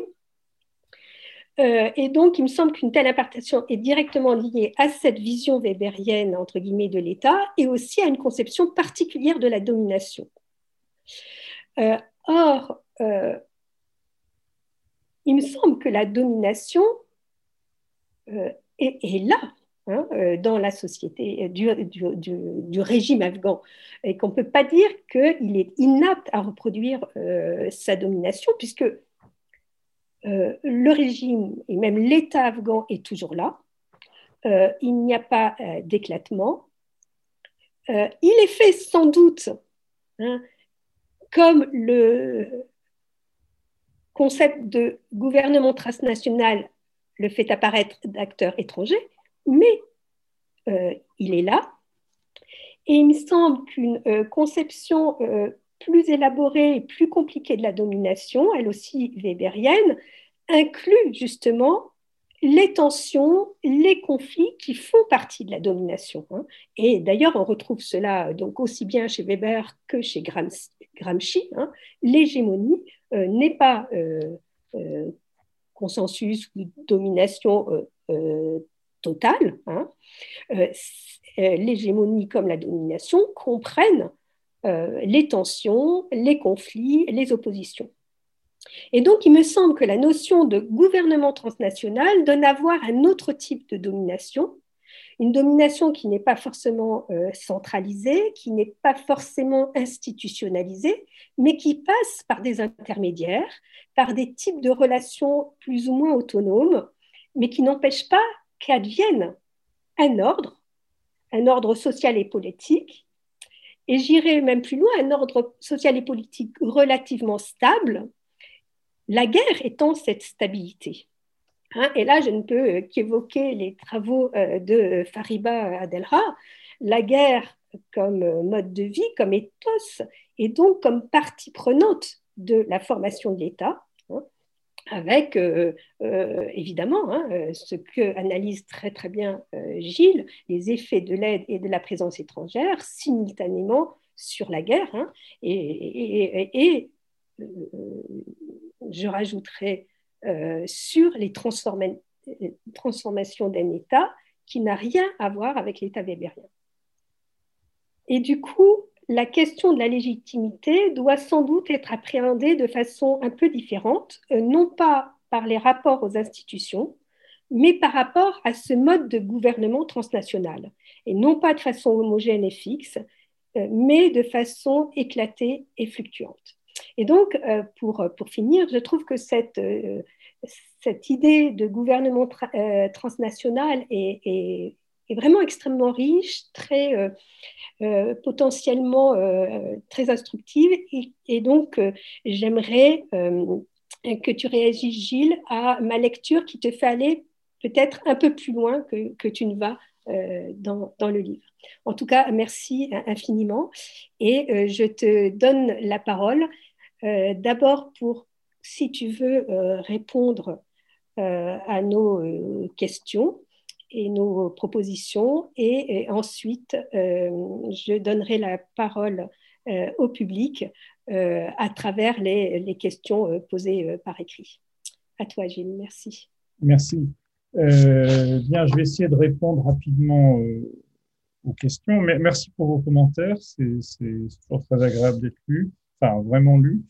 Euh, bon, les, les questions de, de, Laurent sur la portée comparative du modèle. Alors, effectivement, c'est un livre qui a été écrit pendant que, que le RC fonctionnait. Donc, euh, un ERC, c'est un programme européen sur les guerres civiles. Et euh, effectivement, il y a une espèce d'aller-retour. Euh, en même temps, euh, le livre sur l'Afghanistan pose des questions un petit peu différentes de la thématique générale de l'ERC. Enfin, c'est connecté, mais c'est un tout petit peu différent. Euh, parce que la, la, thématique générale de l'ERC, c'est quand même beaucoup sur, euh, j'allais dire, sur la, mécanique même de la guerre civile, ce qui n'est pas tout à fait le thème du livre non plus. Donc voilà, il y a une espèce de petit décalage par rapport au programme. Euh, J'avais déjà fait un livre il y a, très longtemps sur euh, la guerre civile afghane, mais vu du côté de l'insurrection. À ce moment-là, j'étais pas du tout sur les mêmes choses théoriques, mais donc voilà. Donc là, j'ai un peu déplacé le regard et du coup, c'est pas exactement le programme de l'ERC. Sur la portée comparative, euh, alors la portée comparative, elle est en fait Là, je suis en train de travailler sur un livre sur les guerres civiles de manière générale, et c'est plutôt là que je vais en fait vraiment euh, faire du comparatisme de manière euh, plus structurelle. J'avais écrit un article avec un collègue il y a quelques années sur l'Irak, et on était tombé d'accord sur deux, trois choses qui fonctionnaient bien, notamment l'obsession des métriques euh, dans le gouvernement, euh, enfin surtout dans l'armée américaine. Donc, il y a des points de comparaison que j'avais tracés autrefois, donc avec ce collègue, euh, sur le l'Irak.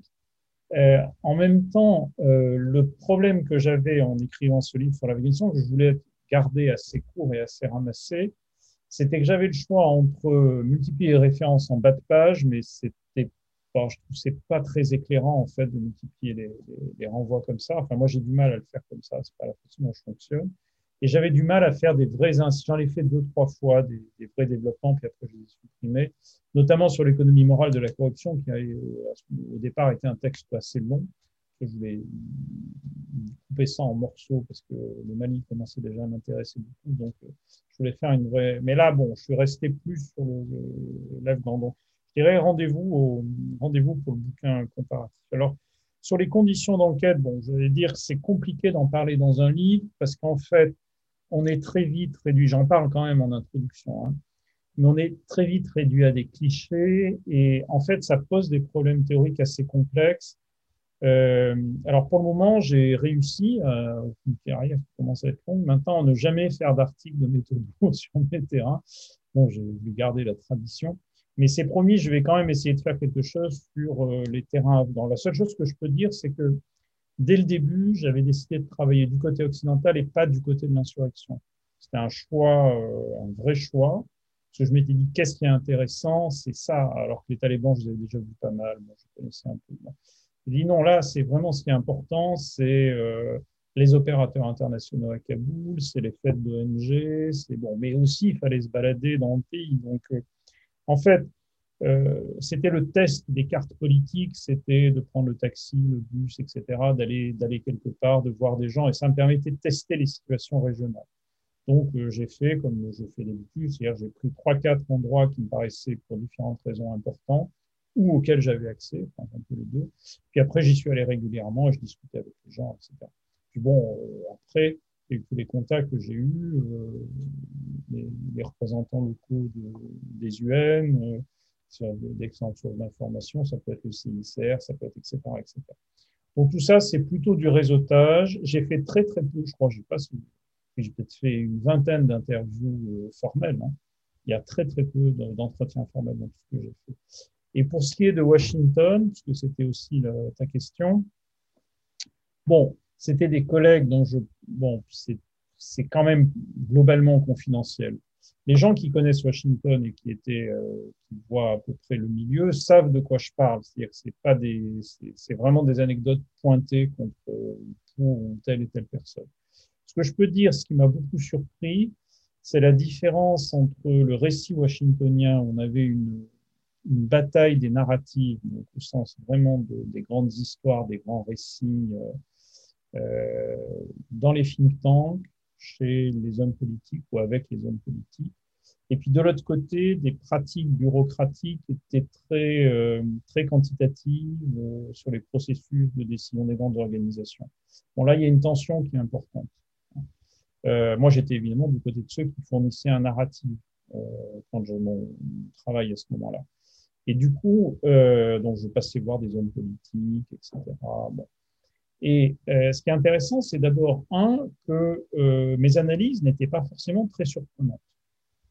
C'est-à-dire qu'il y a beaucoup de gens qui étaient parfaitement d'accord avec moi, en privé, qui en public gardaient une ligne officielle. Assez, voilà, rendu notamment du staff d'un sénateur, le type était un Marines, un, un ancien Marines, etc. Il a dit, ouais, vous avez raison, mais alors là, euh, actuellement, c'est pas possible politiquement. Donc, c'est très compliqué, Washington, parce que vous avez un discours officiel et on était en plein surge. Hein. On va gagner la guerre, on met plus de moyens. En même temps, vous avez des gens totalement lucides par rapport à ça. C'est très, très complexe, les positionnements privés, publics à Washington. Euh, il y a des deals dans tous les sens. Franchement, je suis pas sûr d'avoir compris 10% de ce qui se passait. En tout cas, ce qu'il y a de clair, c'est que l'institution centrale, c'était les militaires. C'est eux qui ont tenu le jeu jusqu'à ce qu'Obama siffle, la fin de la récréation en 2012. Donc, pour répondre aussi un peu à ce que disait euh, Béatrice tout à l'heure, il y a un moment donné où les logiques bureaucratiques se heurtent à autre chose. C'est-à-dire que oui, les militaires américains, pendant 15 euh, ans, on leur donne de l'argent, toujours plus d'argent, puis à un moment donné, bon, il y a d'autres lobbies, d'autres jeux politiques, et ça s'arrête. Et ce qui est intéressant, c'est la déconnexion entre les procédures bureaucratiques internes aux organisations, le niveau des, récits de type politique, et puis certaines contraintes euh, du jeu local, euh, les pertes, l'opinion publique, etc. Et tout ça fait effectivement des systèmes qui sont stables pendant un temps, puis après qui rentrent le système d'instabilité. Et à partir de 2012, on est rentré en système d'instabilité. C'est-à-dire qu'il n'y a plus de coalition gagnante. Les militaires mettent très longtemps en fait avant d'accepter le retrait, même quand le retrait, etc. Et il n'y a plus de voilà, il y a plus la stabilité, le front. Et d'ailleurs, il faut faire attention aux alliances parce que l'alliance, elle était militaire humanitaire en Afghanistan. Jusqu'en 2012, euh, c'est main dans la main pour avoir plus de plus de ressources. Donc c'est ces, ces systèmes d'alliance qu'on peut mettre en évidence, mais c'est vraiment jamais rien n'est totalement verrouillé, rationnel, etc. Donc, euh, euh, ce que dit euh, Béatrice est très juste aussi quand elle dit que les logiques sont pas nécessairement cohérentes, elles sont contradictoires, les logiques économiques sont pas du tout euh, les logiques, par exemple, euh, d'appropriation des, des, de ressources, etc. Ça peut rentrer violemment en conflit avec d'autres logiques. Ça peut être, par exemple, des logiques de renseignement. Bon, voilà. Donc, je crois qu'il faut surtout pas lire le livre comme il y a un système totalement rodé, totalement cohérent, qui serait, disons, une version néolibérale. C'est plutôt du chaos, globalement. Alors, avec de l'hyper-rationalisation sectorielle, qui conjuguée crée du chaos. C'est un peu ça, là, ce que moi, je, pense avoir.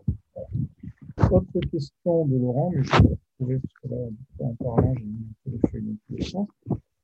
Euh, oui, euh, autre question sur le retour des interlocuteurs, c'est-à-dire, euh, si j'ai bien compris la question, parce que la formule est un peu ambiguë, euh, ça veut dire qu'est-ce que euh, les gens disaient à l'époque en Afghanistan? C'est ça, Laurent, la question? Qu'est-ce que tu appelais le retour des interlocuteurs? Parce que j'ai eu un peu. Non, non, non, non, c'était plus sur le, euh, la manière dont tes interlocuteurs euh, occidentaux, hein, à Washington euh, ou ailleurs, faisaient de ton expertise ah, oui, et, répondait en fait. mais tu, ah, bah, tu, as déjà, tu as déjà répondu en fait. J'ai déjà répondu, oui. Ce que, ce que je peux dire, c'est que, alors par rapport au gouvernement français, mes analyses ont, dans un premier temps, un peu blacklisté, très honnêtement. Mais dans un deuxième temps, à partir du moment où je suis passé aux États-Unis, ça a validé mon, expertise de l'Afghanistan. C'est le passage aux États-Unis qui a validé mon expertise de l'Afghanistan. C'est toujours amusant, c'est l'allongement des chaînes de légitimité. Donc, si vous voulez être écouté à Paris, passez à Washington. Je sais que l'ambassadeur à Washington a commencé à me prendre au sérieux sur cette question précise. Le jour où la patronne de mon think tank est allée chanter mes louanges, elle m'aimait bien pour des raisons mystérieuses, mais enfin, en tout cas, elle m'aimait bien elle est allée chanter mes, louanges dans un dîner d'ambassade, et là, du coup, les portes se sont ouvertes. Donc, il y, a des, y a des trucs qui sont à la fois anecdotiques et, anecdotiques et plutôt amusants, mais euh, il y a vraiment, euh, voilà. Et après, euh, bon, mais sans, il y a des choses qui sont pas encore publiques, qui seront dans quelques années, mais il y a eu des, euh, moments où effectivement, il y avait une vraie écoute par rapport à ce que je disais. Ceci dit, les militaires, les Marines américains m'aimaient bien, par exemple, mais pas l'armée. voilà, donc après, on rentre dans des jeux assez subtils. Alors, euh, pas subtils, je sais pas si c'est le mot. Alors, euh, maintenant, pour la question de, Béatrice, en fait, bon, c'est une question ultra compliquée, donc, euh, ultra compliquée, ouais. Alors, je vais commencer par un truc un, peu, simple, c'est sur la reproduction de la domination. Alors non, euh, le, régime afghan, bon là, il est en train de s'effondrer quand même. Hein. Euh, pas, il contrôle 50% du territoire, il perd du terrain tous les ans depuis, euh, depuis longtemps maintenant. Et là, on est en train de basculer. Donc, je pense que ce qui est intéressant, c'est que c'est un système qui est intrinsèquement en autodestruction. Le système qu'on a monté s'autodétruisait. C'est-à-dire quand tu injectes des centaines de milliards de dollars dans un système et que tu as plutôt une décapitalisation de toutes les formes de capitaux, euh, capital informationnel, capital militaire, euh, éducation, tout, enfin, même le capital humain, la bureaucratie, tout fout le camp. Euh, c'est quelque chose qui ne peut pas tenir, surtout qu'on a un contre-modèle d'État, qui est l'État taliban, qu'on va avoir le plaisir de voir revenir à la surface bientôt, qui lui est efficace pour ce qu'il sait faire. Donc, non, je crois que le système, là, il y a une vraie contradiction, une contradiction lourde, c'est vraiment structurelle. C'est-à-dire que le gouvernement transnational ne prépare pas le passage à un État euh, stabilisé, parce que ces processus d'intervention détruisent, en fait. L'État afghan a toujours été construit par l'extérieur, historiquement. Hein, on voit jusqu'aux soviétiques. Et jusqu'aux soviétiques, on peut faire l'hypothèse que l'intervention extérieure permet d'accumuler des ressources.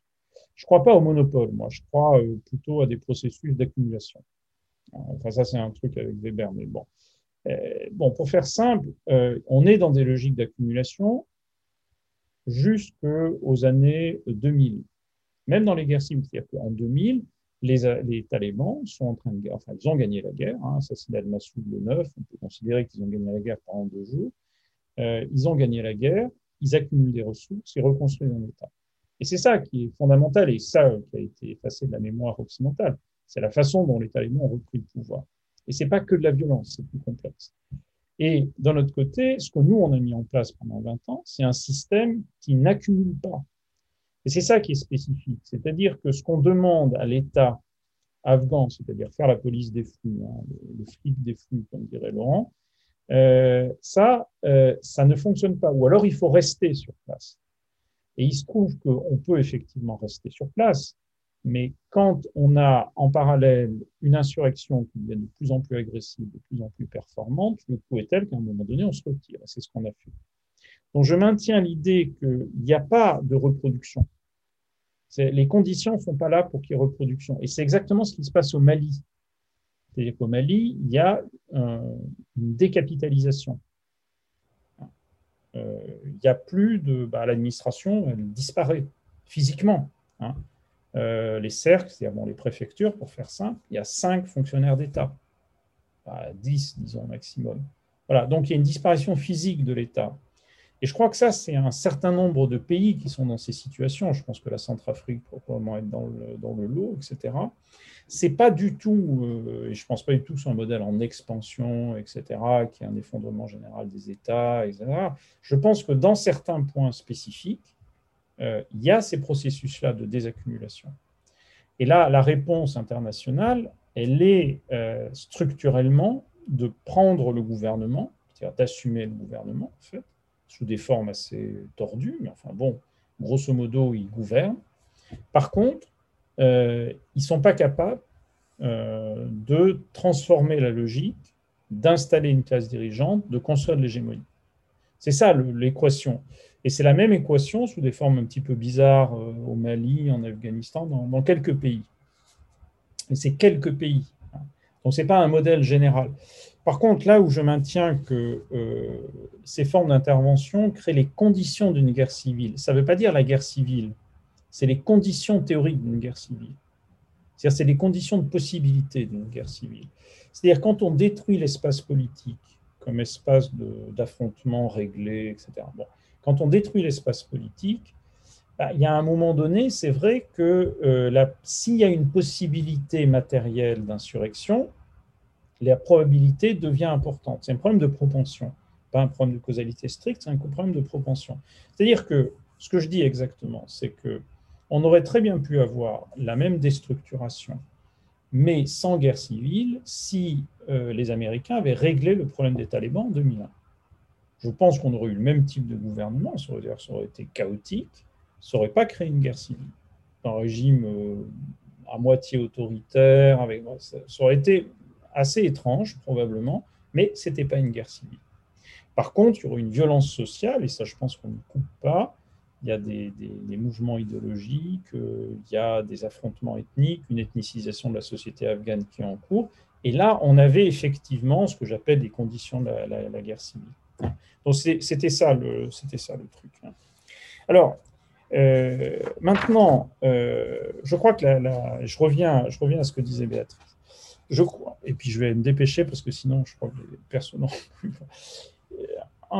je crois qu'il y a une chose, en fait, c'est que le gouvernement transnational, euh, effectivement, ce n'est pas que des institutions étatiques, c'est une définition très élargie du champ bureaucratique, puisque les ONG font partie de ce champ bureaucratique, puisqu'elles sont essentielles dans, le, dans, dans, des politiques publiques au sens très large. Donc là-dessus, je te suis assez, et c'est un des nombreux euh, manques du livre, Hein. C'est qu'à un moment donné, oui, j'aurais pu faire des analyses locales d'ONG, bon, j'avais les moyens euh, empiriques de le faire. Bon, puis je ne l'ai pas fait parce que, bon, pour différentes raisons, je voulais centrer sur des choses plus État. Euh, ce qui va dans ton sens, c'est par exemple les, systèmes de gouvernement, les configurations locales de gouvernement avec des, gouverneurs qui effectivement leur propre milice, etc. Ça va dans ce sens-là. Donc là, je pense qu'il y a une vraie critique euh, euh, qui me paraît forte. Par contre, euh, je dirais attention sur les formes de légitimité. C'est compliqué et surtout, je crois qu'une des caractéristiques du système mis en place depuis 20 ans, c'est son incapacité à créer des discours de légitimation qui fonctionnent. Bon, la légitimité, je ne sais pas trop comment on la calcule, ou comment on la mesure, ou comment on la voit, simplement, on l'aperçoit. En tout cas, sur les discours de légitimation, c'est très faible. Et ce qu'on voit, c'est que euh, tout le, toute l'idée qui est une, une, économie morale de la corruption en Afghanistan, ça ne fonctionne pas. Euh, en Afghanistan, la, grande corruption, hein, pas la petite corruption, la grande corruption en Afghanistan, les gens font vraiment la différence dans les quelques enquêtes qu'on a. La grande corruption, ça crée euh, de la légitimité euh, pour l'opposition, le discours moral basé sur l'islam, etc., etc. Donc je crois que là, bon, alors il y a des raisons objectives qui expliquent ça. Hein, je crois que là, en fait, on est dans un système qui a un extérieur. C'est pour ça qu'il y a une limite au gouvernement transnational. L'extérieur, c'est l'insurrection, c'est les talibans qui sont porteurs d'un modèle rationnel légal de gouvernement. Et c'est vraiment central que ce soit un modèle rationnel légal, parce que c'est ce que les gens demandent. Alors évidemment, c'est euh, un modèle violent, etc. Mais ce n'est pas, ça le, fond de l'argument ici. C'est véritablement l'opposition entre un modèle rationnel légal assez euh, c'est une modalité weberienne, et puis un modèle de gouvernement transnational rationalisé, ultra rationalisé de façon sectorielle, mais qui crée du chaos, et donc quelque chose de totalement illisible. Voilà. Merci beaucoup. Oui, alors euh, il ne faut pas qu'on monopolise juste pour... Euh, euh, moi, quand je disais qu'il y avait domination, etc., je, comprenais, et, enfin mes critiques sur à la fois domination et sur le système, c'est que je me disais que précisément, il fallait intégrer et ne pas mettre les talibans extérieurs à ce régime, que les talibans faisaient partie du système, et de ne pas reproduire cette dualité entre talibans et système. Mais bon, je ne peux pas monopoliser la parole, on aura d'autres instances pour... Euh, euh, je pense qu'il faut que tu répondes je, vois les... aux questions. Je ne sais pas si tu veux que je te les lise ou tu les vois. Alors, je, les vois, donc je vais faire un petit... Euh, je vais essayer de répondre le plus vite possible.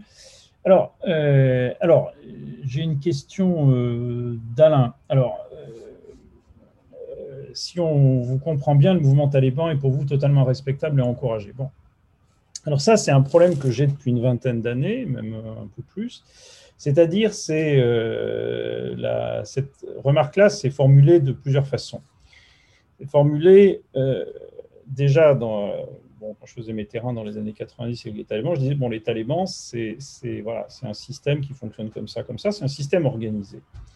Et il y avait un refus général d'accepter que les talibans soient un système organisé. Organisé, je ne disais pas juste, pas injuste, pas non, je disais simplement c'est organisé les talibans. Et ayant beaucoup pratiqué l'Afghanistan dans ces années-là, je peux vous faire moi confiance que je voyais la différence entre un système organisé et pas organisé. Hein. Toutes les ONG, euh, d'ailleurs, étaient euh, sur la même ligne. Hein. Bon. Et ensuite, dans les années plutôt 2000, euh, à chaque fois que je disais les talibans sont en train de gagner la guerre, la réponse était toujours donc tu soutiens les talibans. Et ça, ça a été un, des grands problèmes fondamentalement de toute analyse sur l'Afghanistan, c'est que dès qu'on commençait à critiquer la position euh, officielle, euh, qui a longtemps été tout va bien, hein, savez que pendant très longtemps, l'Afghanistan était considéré comme euh, un pays post-conflit. Hein. il n'y avait plus de conflit, on était en post-conflit alors que ça tirait dans tous les sens. Bon. Et euh, à cette époque-là, effectivement, la ligne, c'était non, l'Afghanistan en train de se rebâtir, tout va bien, euh, surtout pas de vagues. Et là, on a le, même problème. Et je, alors, évidemment, la, la, remarque est faite sur un ton un peu provoquant, etc. Mais simplement de dire les talibans sont un projet d'État qui s'oppose au gouvernement transnational de façon brutale, même s'il utilise certaines techniques, après on peut, on peut toujours discuter là-dessus, mais cette opposition frontale, perçue comme telle dans la société afghane, est la clé du retour des talibans, en dehors des questions stratégiques, parce qu'ils ont su effectivement répondre à cette question-là. Quand les gens vont voir les juges talibans, ça pose, je pense, ça pose un problème, c'est un, indicateur de quelque chose, plutôt que les juges du, du régime. Donc, le problème n'est pas la respectabilité, ou alors euh, encore moins de l'encourager, c'est de constater qu'on est dans cette logique. Et alors là, je prends une autre question de, Françoise. les perspectives, euh, les perspectives, en fait, euh, bon, évidemment, pour beaucoup de gens qui ne suivent pas la, situation afghane, on a l'impression que tout d'un coup, il se passe quelque chose parce qu'il y a des négociations à Moscou et puis bientôt à Istanbul. En fait, les, décisions sérieuses en Afghanistan ont été prises en 2012, c'est-à-dire c'est bientôt dix ans. Le moment où Obama a dit on se retire de l'Afghanistan pour l'essentiel, hein, ce qui a été fait fin 2014, les talibans avaient gagné la guerre. Après, c'est comme les parties d'échecs, les fins de partie, ça peut traîner un peu, mais euh, les positions stratégiques étaient définies. Donc les talibans ont gagné la guerre en Afghanistan. En tout cas, nous, on l'a perdu, parce qu'il y a toujours la possibilité que le conflit reprenne, euh, que les talibans n'arrivent pas à prendre le pouvoir. Mais nous, on a perdu la guerre en 2012. À l'époque, ça n'a pas vraiment fait de vagues. en tout cas, je ne me souviens pas que ça ait fait des vagues dans les journaux. Par contre, c'est là que ça s'est joué. Hein, Ce n'est pas maintenant. Donc, à chaque fois qu'on me, me pose la question, maintenant, qu'est-ce qu'il faut faire, etc., j'ai dire, bah, c'est un peu tard. Hein. Vous connaissez la blague des experts. Euh, un expert, c'est à qui on, quelqu'un à qui on demande, mais si je, fonce avec ma voiture sur une falaise et je tombe, Alors bon, l'expert dit, écoutez, c'est pas une bonne idée. Euh, oui, mais si je le fais quand même, qu'est-ce qu'il faut que je fasse? Voilà, et ça c'est un peu le truc, c'est que euh, moi je suis pas très doué pour répondre à la question qu'est-ce qu'il faut faire maintenant, parce que ça fait 20 ans je dis qu'on va dans le mur. Donc là maintenant on est dans le mur. Donc après il y a des arrangements tactiques.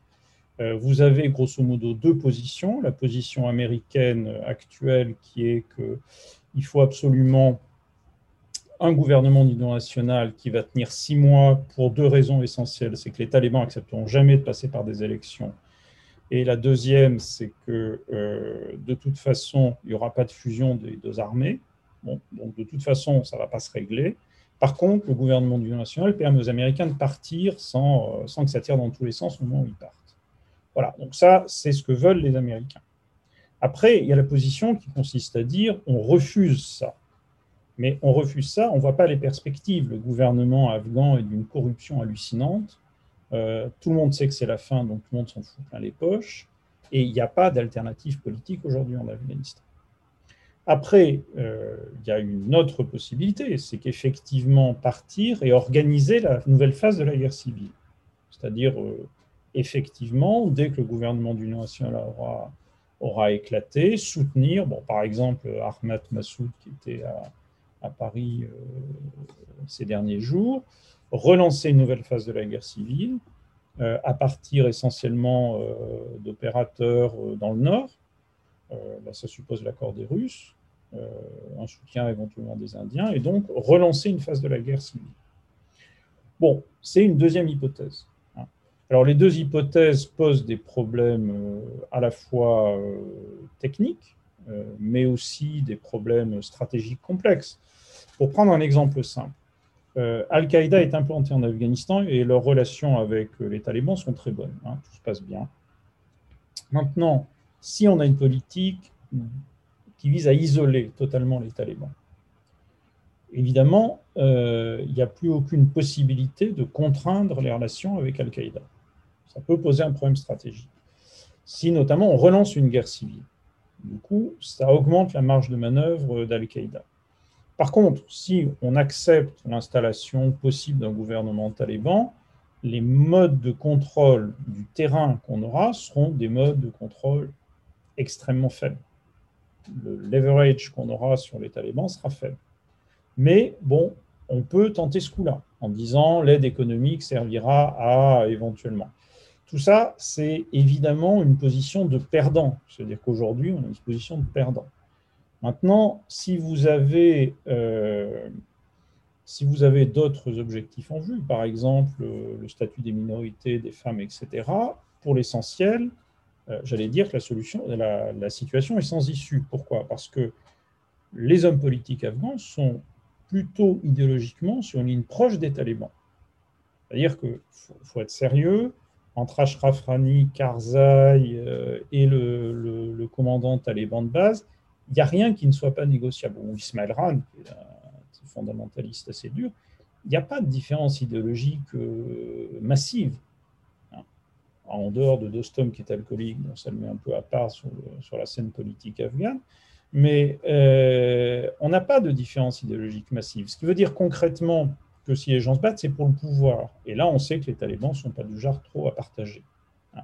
Mais en tout cas, pour ce qui est du statut des femmes, des minorités, etc., c'est bouclé. Et ça a été bouclé il y a dix ans. Voilà, maintenant, on peut marginalement obtenir des choses, mais franchement, euh, en tout cas, la capacité de l'Union européenne, je ne parle même pas des Français, mais l'Union européenne à intervenir dans ce jeu est à peu près, euh, à peu près nulle.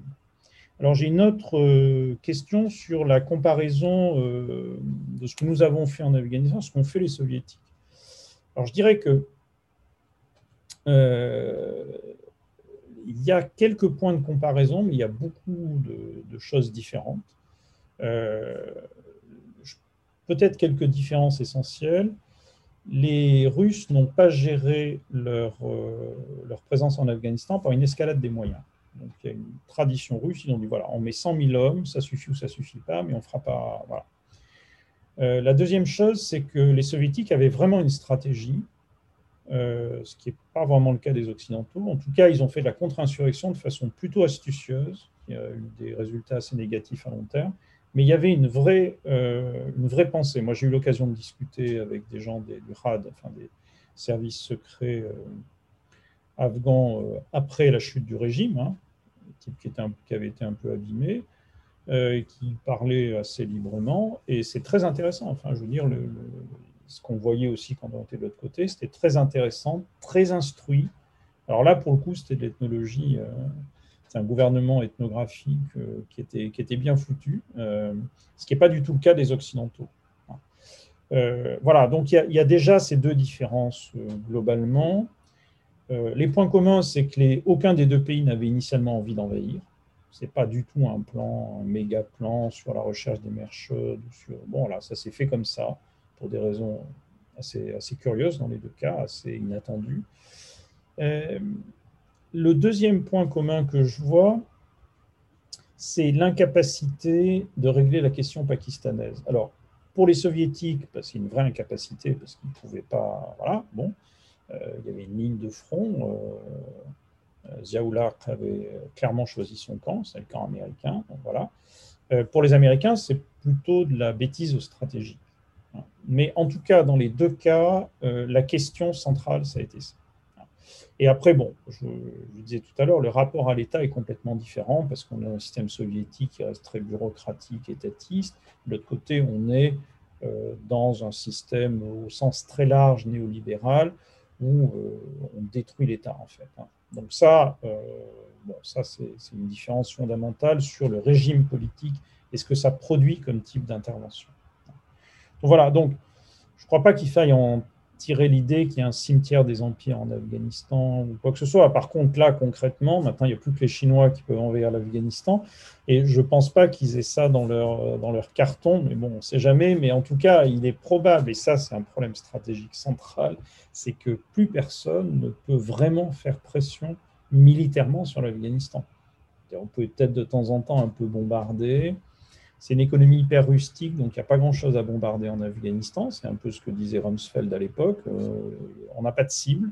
C'est bon, on a bombardé trois ponts, il n'y a pas d'usine, il n'y a rien. Voilà, bon, on ne sait pas quoi bombarder. C'est un pays qui, de ce point de vue-là, représente une, espèce de spécificité. En plus, l'économie est largement illégale, les gens survivent, les frontières sont incontrôlables, ce n'est pas un pays qu'on peut isoler. Donc il y a un problème stratégique afghan qui est assez spécifique. Alors, euh, il y a une question sur les ONG et les talibans. Euh, alors, les ONG ont des rapports avec les talibans. Hein. Euh, les ONG, généralement les opérateurs occidentaux. Alors, un, il y a du racket pur et simple pour les entreprises et pour les ONG. Donc, les ONG sont obligées de donner de l'argent. Hein. Ça, c'est bien, bien documenté, pas de problème il y a un problème, il est bien documenté plutôt. Euh, il y a une deuxième dimension qui est que dans certains cas, les ONG ont demandé l'autorisation aux talibans de, travailler dans tel et tel district. Souvent, les talibans disent oui, condition c'est qu'il n'y ait pas d'occidentaux qui y aillent. Et après, j'ai vu des lettres, enfin, il y a des lettres officielles des talibans avec un numéro de téléphone qui donnent le droit d'aller travailler dans tel district. Donc ça se fait.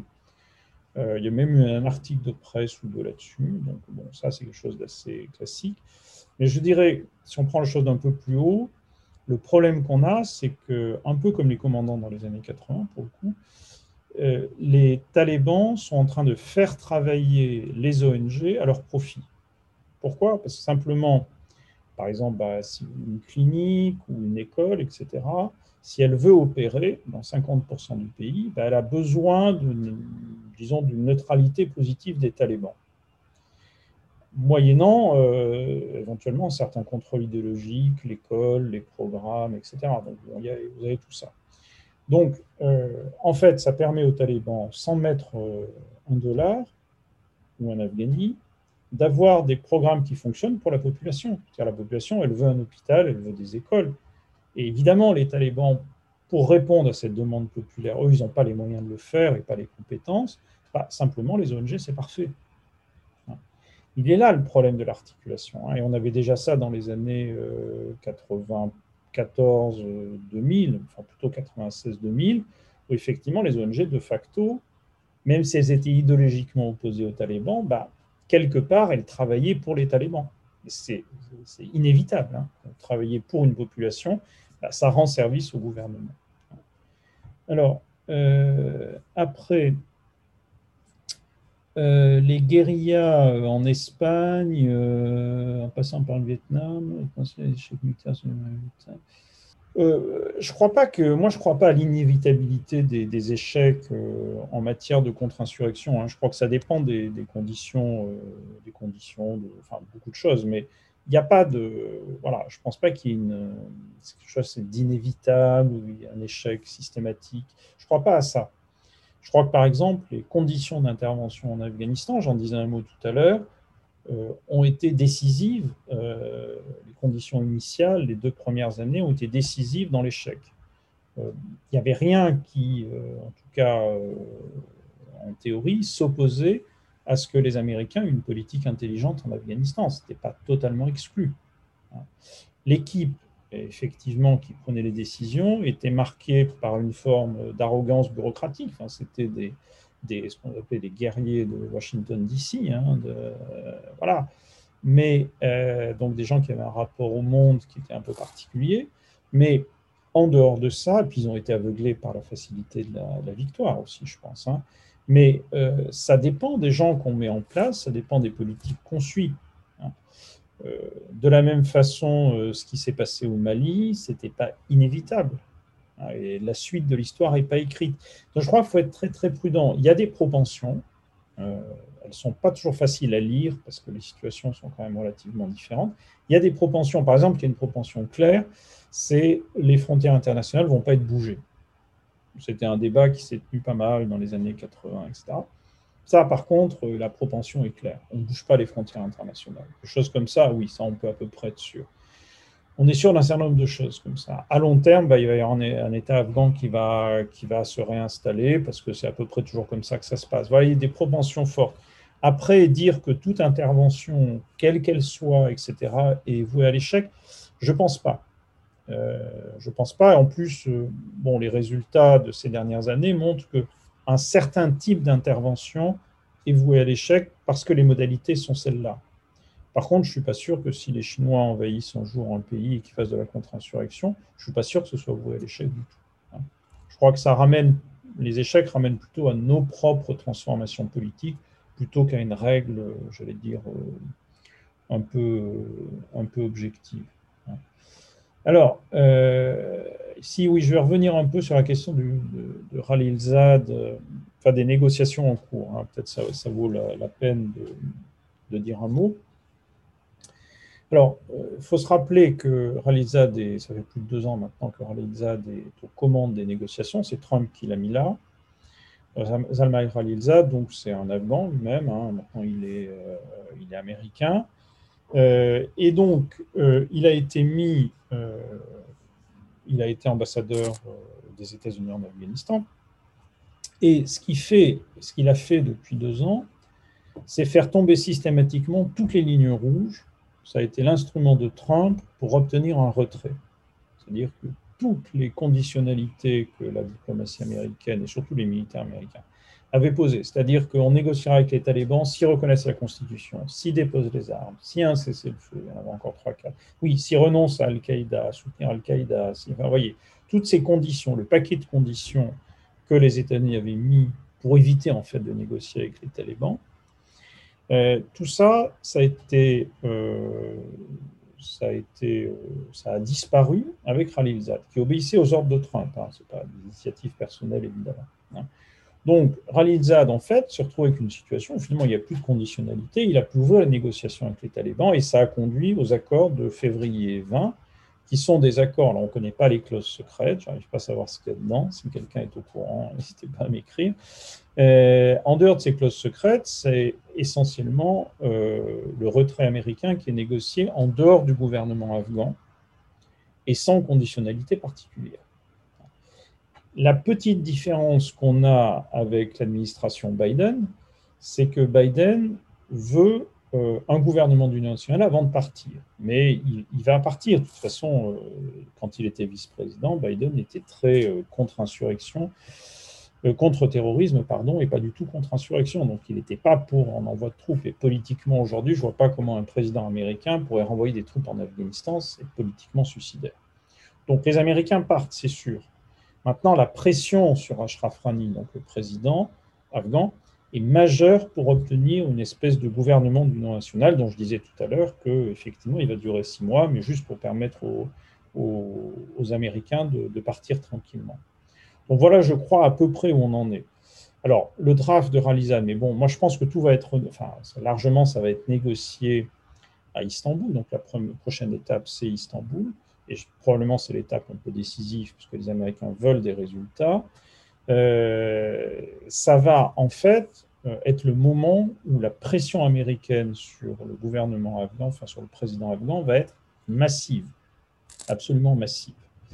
Et Ashraf Rani a tellement d'histoires de, corruption, dans une position tellement fragile, puisqu'il n'a pas vraiment été élu, en fait, il a été plutôt désigné par les Américains, euh, que ça va être compliqué pour lui de résister. Donc euh, là, le pillage des ressources continue hein, de tous les gens au gouvernement afghan, quelle que soit la couleur, enfin, il n'y a pas différentes couleurs politiques à proprement parler, mais quels que soient les réseaux. Et je pense que euh, un moment donné, euh, Ashraf Rani va être obligé de céder et de participer à un gouvernement d'union nationale, ce qui veut dire qu'il va être quelque part exclu du pouvoir, puisque on voit mal un gouvernement d'union nationale se faire avec l'ancien président afghan. Donc voilà à peu près où on en est euh, de mon point de vue du, jeu politique aujourd'hui. Voilà, j'espère que j'ai à peu près répondu à tout. Merci. Bah, écoute, euh, merci, merci beaucoup euh, Gilles et merci à tous les participants. on a tenu le, le, timing de façon impressionnante. Donc merci beaucoup et puis à très bientôt. Au revoir. Merci. Merci à tous. Merci, au revoir.